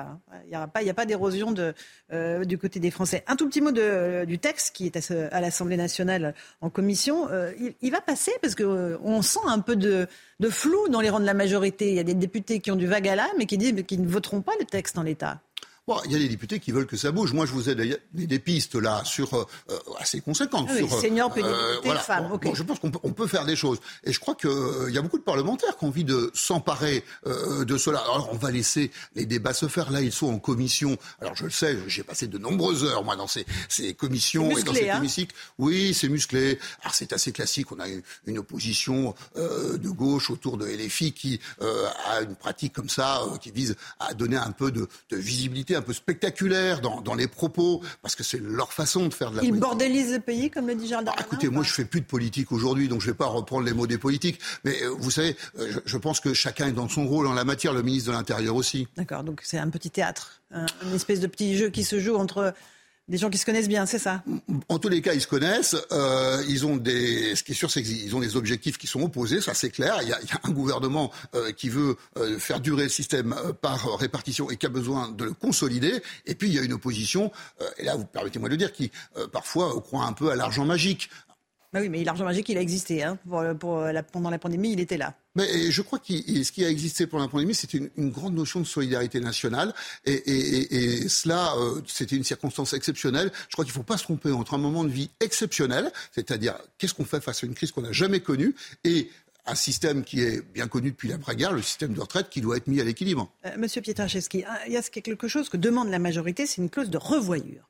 Disent, on ne peut pas partir comme ça, il faut une clause de revoyure sur cette réforme. Vous dites banco ou pas Oui, pourquoi pas. Enfin, il faut, faut pas. Euh, la clause de revoyure, c'est archi classique quand on est dans une négociation euh, dans l'entreprise. On fait des, on fait des clauses de revoyure. Moi, moi, je pense que c'est une bonne idée. Et d'ailleurs, c'est une façon de montrer que vous êtes dans la confiance à la fois vis-à-vis -vis de votre partenaire. Mais la clause de revoyure, elle a du sens euh, si vous êtes avec un partenaire qui joue le jeu. Hein. Mmh. Et les Républicains, euh, est-ce que vous êtes sûr que ils vont euh, voter euh, ce texte proposé par le gouvernement? Bah, écoutez, je, je, moi je. Vous n'êtes plus en je, politique. Ouais, ouais oui, bon, oui. Puis, vous non, connaissez mais je, bien le jeu de la. Oui, mais bien sûr, je, je pense qu'ils euh, ont, en tout cas moi, qui les ai côtoyés pendant cinq ans, euh, notamment sur le sujet des retraites, ce, ce, ce, on va dire les choses. Ce projet de réforme correspond en tout point à ce qu'ils m'ont X fois présenté pendant les cinq années qui se sont écoulées de 2017 à 2022, alors que moi je présentais un système universel des retraites. Donc je, ça serait quand même très étonnant qu'ils euh, n'aillent pas voter un système que eux-mêmes m'ont présenté à X reprises pendant cinq ans. Donc pour vous, c'est inenvisageable que le gouvernement recule sur cette réforme? On est d'accord? Ah, euh, Le gouvernement doit, et je pense qu'il le fera, aménager les sujets qu'on a euh, évoqués. Et, et je pense que très franchement, sur l'âge et la durée, il est allé au bout de ce qu'il pouvait négocier. Quand le président Macron dit hier, euh, mais enfin, on le fait parce que, parce que les autres le font, les autres pays européens le font. Il n'y a pas d'autres arguments à développer? Bah, euh, Peut-être le premier argument euh, qu'il y a à développer, c'est que euh, quand on a 60 ans, quand on a 62 ans, on doit pouvoir être bien au boulot. Vous savez, souvent, quand j'expliquais je, pendant mes responsabilités gouvernementales ma vision de la retraite, vous, la question, c'est pas forcément à quel âge je pars, parce que si mon métier est très difficile, peut-être que je dois partir à 61 ans, à 60 ans, peut-être que c'est moins difficile, c'est à 65, c'est que je parte en retraite en bonne santé. Et vous voyez, si on voulait un objectif commun de société, on se battrait sur ça. Comment on fait pour que nos salariés, nos collaborateurs, nos travailleurs dans notre pays partent en bonne santé. Et alors la solution, c'est quoi? Eh bien, la, solution, c'est le suivi médical qu'on a évoqué, l'aménagement des fins de carrière, un investissement fort dans la prévention. Il y a un fonds d'un milliard qui a été mis en place par le gouvernement. Moi, je pense qu'on peut aller un peu au-delà d'un milliard parce que Deux milliards, il y a, des excédents. C'est pas une question de nombre de milliards, Mmh. c'est qu'il y a des excédents, ce qu'on appelle la branche accident du travail, maladie professionnelle. Cette branche ATMP, elle est en excédent et ce sont des cotisations qui appartiennent aux partenaires sociaux tout à fait légitimes à dire écoutez, si on a un milliard d'excédents tous les ans, sur cinq ans, nous redonner un milliard, c'est pas tout à fait le volume de ce que nous avons dans l'excédent. Bon, eh ben on pourrait mettre un peu plus. Et vous savez, quand on cherche des sous, notamment pour faire de l'accompagnement de fin de carrière, euh, sans perte de revenus, notamment pour ceux qui ont des métiers pénibles, eh bien on peut en trouver là. Voilà quelques idées, quelques pistes de réflexion. Merci beaucoup Laurent Pietraszewski d'être venu ce matin dans la matinale de CNews. Je rappelle que vous avez un cabinet de conseil aux entreprises qui s'appelle Grenelle. Merci à vous euh, et on va voir ce que donne cette mobilisation aujourd'hui. À vous Romain Desarmes pour la suite de la matinale. C'est News 8h34. Merci à vous, Laurence, et à votre invité, Laurent Pietraszewski, voilà, qui a dessiné quelques pistes. Hein. Peut-être que la Première ministre euh, écoutait l'interview politique de, la matinale. Y a eu quelques pistes, quelques propositions faites. En attendant, c'est une journée de grève et de manifestation aujourd'hui. Grève dans les transports en commun. C'est difficile dans les TGV. C'est difficile sur les lignes Ouigo. C'est difficile sur les lignes TER en région. Ainsi que sur les trains intercités. Des complications également en Ile-de-France. hein. Seules les deux lignes de métro automatisées vont fonctionner normalement. Pour les autres, les trains ne passeront qu'aux heures de pointe. Vous le voyez euh, euh, sur l'écran. On part tout de suite retrouver en direct de la gare de Lyon à Paris Clémence Barbier, en direct avec nous depuis le début de la matinale. Clémence, quelle est l'atmosphère? Qu'est-ce qui se dit? Que vous disent les voyageurs avec qui vous avez pu discuter? Eh bien écoutez Romain, c'est extrêmement calme. Tout à l'heure nous étions à l'intérieur de la gare. Il y avait quasiment personne et vous le voyez également devant euh, la gare. C'est euh, complètement vide. hein. Les usagers se sont euh, adaptés. Beaucoup sont en télétravail. D'autres ont voulu reporter leur trajet. Et je vais également vous montrer aussi pour vous montrer que la situation est extrêmement calme. Les taxis que l'on voit d'habitude, il y a une, une vingtaine, voire une trentaine de taxis qui attendent. Et là, ils ne sont 5, 4, 5 euh, maximum. Euh, c'est pour dire que la situation est extrêmement calme. Nous avons discuté tout à l'heure avec euh, des passagers qui se sont adaptés. Je vous propose de. Je suis venu plus tôt pour être sûr qu'il n'y ait pas de problème, en ayant en crainte un peu des, des transports. Et puis sinon, bah, je devais partir de Massy, je suis parti de Gare de Lyon. Voilà. Bon, on se débrouille, il y a déjà des trains. Je suis parti un petit peu plus tôt euh, en métro euh, de chez moi. Comme c'est la ligne 1, euh, ligne automatisée, euh, j'ai pas eu de, pas eu de soucis. Je suis même arrivé un peu trop tôt. Donc, euh, J'imagine que ça va être chiant pour ceux qui doivent aller travailler, pour, pour ceux qui doivent aller au boulot. Moi, c'est juste un voyage, euh, un voyage de loisir, donc en soi, je suis pas pressé. Voilà, c'est bien résumé. Effectivement, c'est. euh, vous avez entendu le mot utilisé par le monsieur. Pour ceux qui partent euh, travailler, bien résumé. Allez, on part à Lyon à présent, Chana. hein. Oui, on va rejoindre tout de suite Sébastien Bendotti. Sébastien, vous êtes à la gare de Lyon-Pardieu et les usagers semblent avoir pris leur disposition ce matin. Oui, tout à fait. C'est euh, exactement la même ambiance que Gare de Lyon à Paris. On est très loin de l'image euh, que nous donne habituellement cette Gare de Lyon par Dieu le matin. Ce matin, c'est beaucoup plus calme, beaucoup plus détendu. Habituellement, ce sont près de 140 000 voyageurs qui transitent par cette gare et ce matin, peu de voyageurs, avec, il est vrai, une circulation des TER qui reste perturbée. Il n'y a par exemple aucun train entre Lyon et Clermont-Ferrand. Du côté des TGV entre Lyon et Paris, la SNCF a réussi à maintenir un TGV sur deux. Mais attention, il n'y aura plus de TGV au-delà de 18 heures pour rejoindre la capitale et pour en revenir au-delà de 17 heures. Du côté des transports en commun, ce n'est guère mieux. Une ligne de tramway et une ligne de métro sont même totalement à l'arrêt aujourd'hui. Les autres lignes, on voit leur fréquence évidemment réduite et il n'y aura plus aucun transport en commun au-delà de 20h30 à Lyon. Du côté des Lyonnais, on est euh, résigné. On a, pour certains, évidemment, pris l'option télétravail et bon nombre ont préféré reporter leur voyage. Merci beaucoup Sébastien Bendotti avec Olivier Madinier pour, euh, pour les images. Nouvelle journée de galère pour les parents. La moitié des enseignants de maternelle et de primaire seront grévistes aujourd'hui. C'est ce qu'annoncent en tout cas les syndicats. Hein. Et à Paris, une centaine d'écoles seront fermées aujourd'hui. On a rencontré des parents pour savoir comment ils allaient s'organiser. Thibaut Marcheteau. Face à cette nouvelle journée de grève dans les écoles, il y a deux types de parents. D'un côté, les chanceux. Ma fille elle va en école privée, donc on n'est pas concerné vraiment par la grève, on peut marcher, donc c'est bon. Il y a de la chance parce qu'il n'y a pas grève, donc euh, il ira à l'école. Donc tout va bien. Et de l'autre, ceux qui ont dû faire preuve de flexibilité. On va essayer d'alterner entre euh, télétravail, euh, moi, ma femme, en plus elle est en formation, donc du coup c'est un peu compliqué. Trois enfants, chacun à son stade, à son niveau, mais on va essayer de faire au mieux. J'ai posé ma journée pour justement garder mes enfants. C'est très compliqué, mais j'ai pas le choix. J'ai aménagé tout mon, euh, tout mon temps de travail chez moi. J'ai décalé à faire du télétravail. Je vais pour que mon mari puisse lui aller travailler et que moi je puisse gérer euh, les différentes euh, problématiques concernant l'école, périscolaire, cantine. Selon le premier syndicat du primaire, la moitié des enseignants sont en grève aujourd'hui dans le cadre de cette deuxième journée de mobilisation nationale contre la réforme des retraites. Voilà, la réforme des retraites, journée de grève aujourd'hui.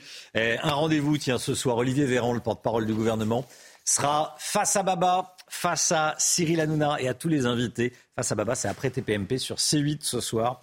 Le porte-parole du gouvernement qui euh, bah, débriefera hein, la journée de mobilisation d'aujourd'hui. Cette information qui vous fait beaucoup réagir depuis le début de la matinale un cortège de mariage qui dégénère et qui se transforme en véritable scène de chaos. Feux d'artifice, rodéos urbains, infraction au code de la route et même un automobiliste tabassé. C'est inadmissible évidemment. C'est pourtant ce qui s'est passé le week-end dernier à Épinay-sur-Seine en Seine-Saint-Denis. Alors face à ces débordements, le maire de la ville a décidé pour la première fois de sa carrière de ne pas célébrer le mariage. Laurent Constantini, Solène Boulan et Amaury Bucco. Sur cette vidéo, la voiture d'un homme se retrouve coincée au milieu d'un cortège, en marge d'un mariage qui devait être célébré à Épinay-sur-Seine. L'automobiliste aurait voulu circuler dans une rue, bloqué par le cortège qui célèbre l'événement avec des feux d'artifice et des rodéos urbains. Mais la tension monte rapidement. Plusieurs individus sortent alors de leur véhicule et s'en prennent à l'automobiliste. Il lui assène des coups de poing et des coups de pied sous les yeux de sa fille de 5 ans restée dans la voiture. La victime, blessée à la tête et à l'abdomen, a été transportée à l'hôpital avant de déposer plainte. C'est à la mairie d'Épinay-sur-Seine que le mariage devait être célébré. Depuis plusieurs années, la ville présente une charte de bonne conduite signée par les mariés, qui doivent notamment respecter les règles du code de la route. Mais au vu des circonstances, le maire a préféré annuler la cérémonie, de peur que les débordements ne se propagent au-delà de la ville. C'est vraiment la première fois qu'il y a une violence telle qui a été déchaînée contre une personne qui était pour rien, qui, était, euh, qui s'est trouvée au mauvais moment lors du passage de ce cortège. Et ça, c'est inadmissible et c'est inacceptable. Les deux auteurs présumés ont quant à eux été interpellés en fin de cortège. Le maire a proposé au couple de célébrer leur union en petit comité cette fois. Amaury Bucco avec nous, service police-justice de CNews un automobiliste littéralement passé à tabac. Donc, quels sont les, profils des agresseurs présumés? Qu'est-ce que vous savez? Les agresseurs présumés, déjà, il leur est reproché d'avoir d'une part dégradé la voiture puisque le pare-brise a été entièrement brisé, et puis d'une autre part d'avoir effectivement porté les coups, d'avoir passé à tabac euh, cet automobiliste. Alors ces deux hommes, ils sont âgés d'une vingtaine d'années et originaires d'Épinay-sur-Seine. Ils ont été placés en garde à vue. Et bien sûr, on se renseigne auprès du parquet pour savoir les suites judiciaires apportées à cette affaire. Et on voit leur profil apparaître à l'écran. Hein. Exactement. Mohamed S, 22 ans, Toufel C, 25 ans, habitant d'Épinay-sur-Seine où ils sont nés. Ils sont nés et ils y sont domiciliés également. Et ils y sont domiciliés également. Merci beaucoup, Amaury Bucco. La guerre en Ukraine, concernant l'envoi d'avions de chasse à Kiev. Emmanuel Macron n'interdit rien par principe, n'exclut rien. C'est ce qu'il a dit hier pendant son déplacement aux, Pays-Bas. Général Bruno Clermont avec nous. Emmanuel Macron dit qu'il ne veut surtout pas envoyer d'armes qui pourraient permettre aux Ukrainiens de frapper le sol russe euh, d'armes et il ne veut pas créer de situation escalatoire, hein, ce sont ses mots. Effectivement, il a utilisé hier dans sa conférence de presse euh, à la le terme escalatoire et plus précisément concernant les équipements, la limite qu'il a, qu'il a donnée, c'est qu'il ne soit pas de nature à toucher le sol russe. De nature à, toucher le sol russe. en réalité, quelque, quelque équipement militaire qu'il soit, un équipement létal qui va délivrer de l'armement, il suffit de le mettre à un kilomètre de la frontière et il peut toucher le sol russe. Le problème, c'est qu'il y en a qui sont plus de nature que d'autres à toucher le sol russe. Et évidemment, l'avion de combat en fait partie, puisque en quelques dizaines de minutes, un avion de combat qui va décoller de l'ouest de l'Ukraine peut traverser la frontière russe et, attaquer un objectif en Russie, ce qui est aujourd'hui euh, une interdiction de la part des Occidentaux hmm. donnée aux Ukrainiens et annoncée aux Russes. Général Clermont, Joe Biden a dit non à l'envoi d'avions de chasse F-16 aux, Ukrainiens. Euh, comment est-ce que vous l'expliquez? Il craint, lui, il craint lui aussi une escalade si on fournit aux Ukrainiens des avions de chasse? Il faut se souvenir du, du déplacement d'Emmanuel Macron à, à, Washington en décembre. Euh, dans lequel, à l'issue, il a tenu une conférence de presse dans laquelle il a déclaré Je suis allé me coordonner avec les Américains. La position affichée par le président Macron lors de la conférence de presse de l'AE, c'est celle du président Biden. Ils ne veulent pas d'escalade, ils ne veulent pas de guerre directe entre l'OTAN et la Russie. Pour cela, il y a un certain nombre de conditions à respecter. Ces conditions sont très pénalisantes pour les Ukrainiens parce que ça les empêche d'utiliser les armements occidentaux euh, sur la Russie. Or, effectivement, c'est très difficile de gagner une guerre si on n'attaque pas les dépôts logistiques qui sont essentiellement en Russie aujourd'hui. Donc le président Biden était catégorique, il n'a pas dit éventuellement peut-être, il a dit non.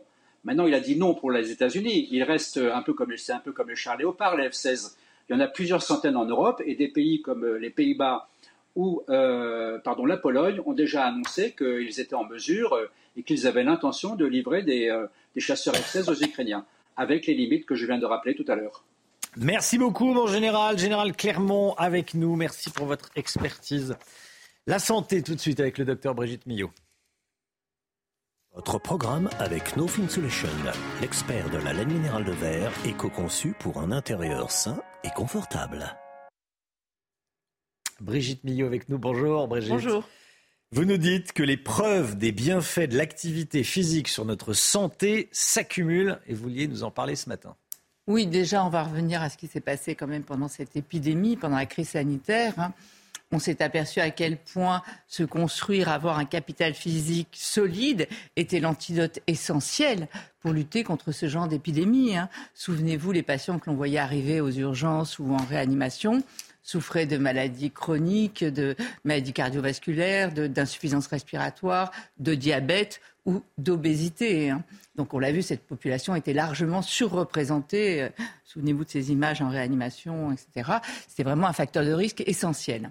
Euh, donc on va voir quelques-uns des bienfaits parce qu'on n'a pas le temps de les voir tous. Euh, donc quelques-uns, on va voir que l'activité physique agit sur le corps, sur le cerveau, sur le poids, sur la peau, sur la sexualité, euh, et encore, j'en oublie évidemment. Alors on va commencer par le corps. Là c'est pareil, je ne vais pas tout pouvoir vous, vous, énumérer, mais évidemment il y a des bienfaits sur, ça sculpte votre corps aussi. Hein. Euh, une masse musculaire importante, mais pas que la masse musculaire. Il faut bien comprendre que ça améliore la densité osseuse de pratiquer euh, du sport. Hein. On sait qu'en stimulant nos os, parce que les muscles sont attachés aux os par des tendons, et quand on stimule comme ça les muscles, on stimule aussi les tendons et les os. Donc ça améliore, ça densifie mmh. Euh, l'os. On sait aussi que pour le mouvement, c'est très bon. Maintenant, quand vous avez mal au dos, on vous dit le meilleur traitement, c'est le mouvement. donc voilà pour le corps. Après, ça diminue le taux de mauvais cholestérol, ça diminue la tension artérielle. Maintenant, lorsque vous faites un infarctus du myocarde, qu'est-ce qu'on fait en post-infarctus? On va vous proposer de la rééducation, de la réadaptation physique. Pourquoi? Parce qu'on sait que de pratiquer une activité physique régulière va diminuer de 30% le risque de récidive. Donc vous voyez, c'est vraiment des bienfaits sur tout le corps. Je, le disais par rapport à, l'épidémie aussi, on sait que l'activité physique stimule nos défenses immunitaires, donc nous permet de mieux lutter contre les maladies. Euh, après, je vous ai parlé du, cerveau. Le cerveau et le mental, on sait que lorsqu'on fait du sport, on sécrète des endorphines, de l'adrénaline, de la sérotonine. Donc tout ça, d'abord, c'est un plaisir. En plus, c'est antalgique. En plus, c'est antidépresseur. Ça fait diminuer aussi le taux de cholestérol. Donc on va mieux. Enfin, vous voyez, plus l'estime de soi quand même quand on arrive super du sport. plus euh, ça, ça, ça stoppe souvent. On fait pas du sport tout seul, donc ça crée aussi du lien social. Donc c'est aussi euh, bon pour le moral. Donc on le voit et, et surtout ça améliore la qualité du sommeil. Et qui travaille le plus pendant le sommeil le cerveau. Le cerveau. Donc, d'améliorer la qualité du sommeil, ça améliore aussi les activités cérébrales. Ensuite, je vous ai mis, oui, sur le poids. Alors, sur le poids, attention, euh, on estime qu'il y a en France 34% de personnes en surpoids, 17% de personnes obèses. Pour les obèses, c'est différent. Là, il vaut mieux consulter un médecin avant d'entreprendre une activité. 34% de personnes en surpoids, dont 17% obèses ou 34% Non, de personnes... le, le, surpoids, c'est un, indice de masse corporelle, euh, un, certain chiffre. Il y a 17% d'obèses euh, en France. C'est énorme. On, eh on est loin des États-Unis, mais on les rattrape quand même. Hmm. Euh, et je ne vous parle pas chez les enfants où ça augmente aussi. Bref, donc les personnes en, en obèses, plutôt, aller consulter, c'est mieux avant de reprendre une activité physique. Mais pour les autres, l'activité physique va, si vous voulez, favoriser la masse musculaire, on va perdre du gras et on va favoriser la masse musculaire. C'est surtout très bon pour la graisse abdominale de, pratiquer une activité physique évidemment en même temps qu'une restriction calorique, euh, on s'en doute. Après, je vous ai mis sur la peau. La peau, on n'y pense pas, mais ça améliore la qualité de la peau de faire du sport. Parce qu'en fait, vous allez évidemment être mieux vascularisé, mais en plus, la chaleur dégagée pendant l'activité physique va stimuler la microcirculation de la peau, donc on va avoir une peau plus oxygénée, mieux hydratée, une meilleure élasticité de la peau. Donc des études ont montré qu'on avait réellement un effet sur la peau, sur la sexualité. Euh, on n'y pense pas très souvent, mais il y a une étude qui a été faite par l'INSEP d'ailleurs, euh, une étude française, qui a montré que chez des hommes qui souffraient euh, de troubles de l'érection, simplement 4 heures par semaine, donc c'est pas non plus énorme, eh bien chez un tiers d'entre eux, ça leur permettait de ne pas avoir recours à des médicaments pour traiter leur dysfonctionnement érectile. Donc on, le voit. Attention, pour le sport, en revanche, Trop de sport, toujours pareil, hein, tout ce qui est excessif et nocif, euh, trop de sport, c'est pas bon pour la sexualité. Donc ne pensez pas bête de sport, bête de sexe, ça on oublie. En tout cas, ce qu'on peut dire, c'est que le sport, c'est le meilleur des médicaments et c'est le moins cher des médicaments. Votre programme avec No Fin Solution, l'expert de la laine minérale de verre, éco-conçu pour un intérieur sain et confortable. C'est intéressant, hein, c'était comme tous les jours. Hein, mais vous, reviendrez pour nous dire euh, euh, combien de temps il faut faire du sport, 4 heures par semaine. Déjà, il faut que ça vous plaise. Oui. Faire quelque chose qui vous plaît. Et quel sport Voilà. Et on peut faire plusieurs activités différentes. 9h 10, merci d'avoir démarré cette journée avec nous. Bon courage si vous devez utiliser les transports en commun ou si vous devez utiliser les services publics. C'est jour de grève aujourd'hui.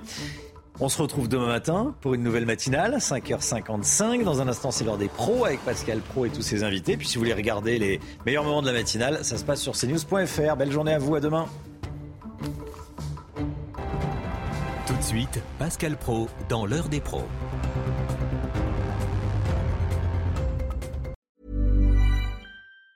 Even on a budget, quality is non-negotiable. That's why Quince is the place to score high-end essentials at 50 to 80% less than similar brands. Get your hands on buttery soft cashmere sweaters from just 60 bucks, Italian leather jackets, and so much more.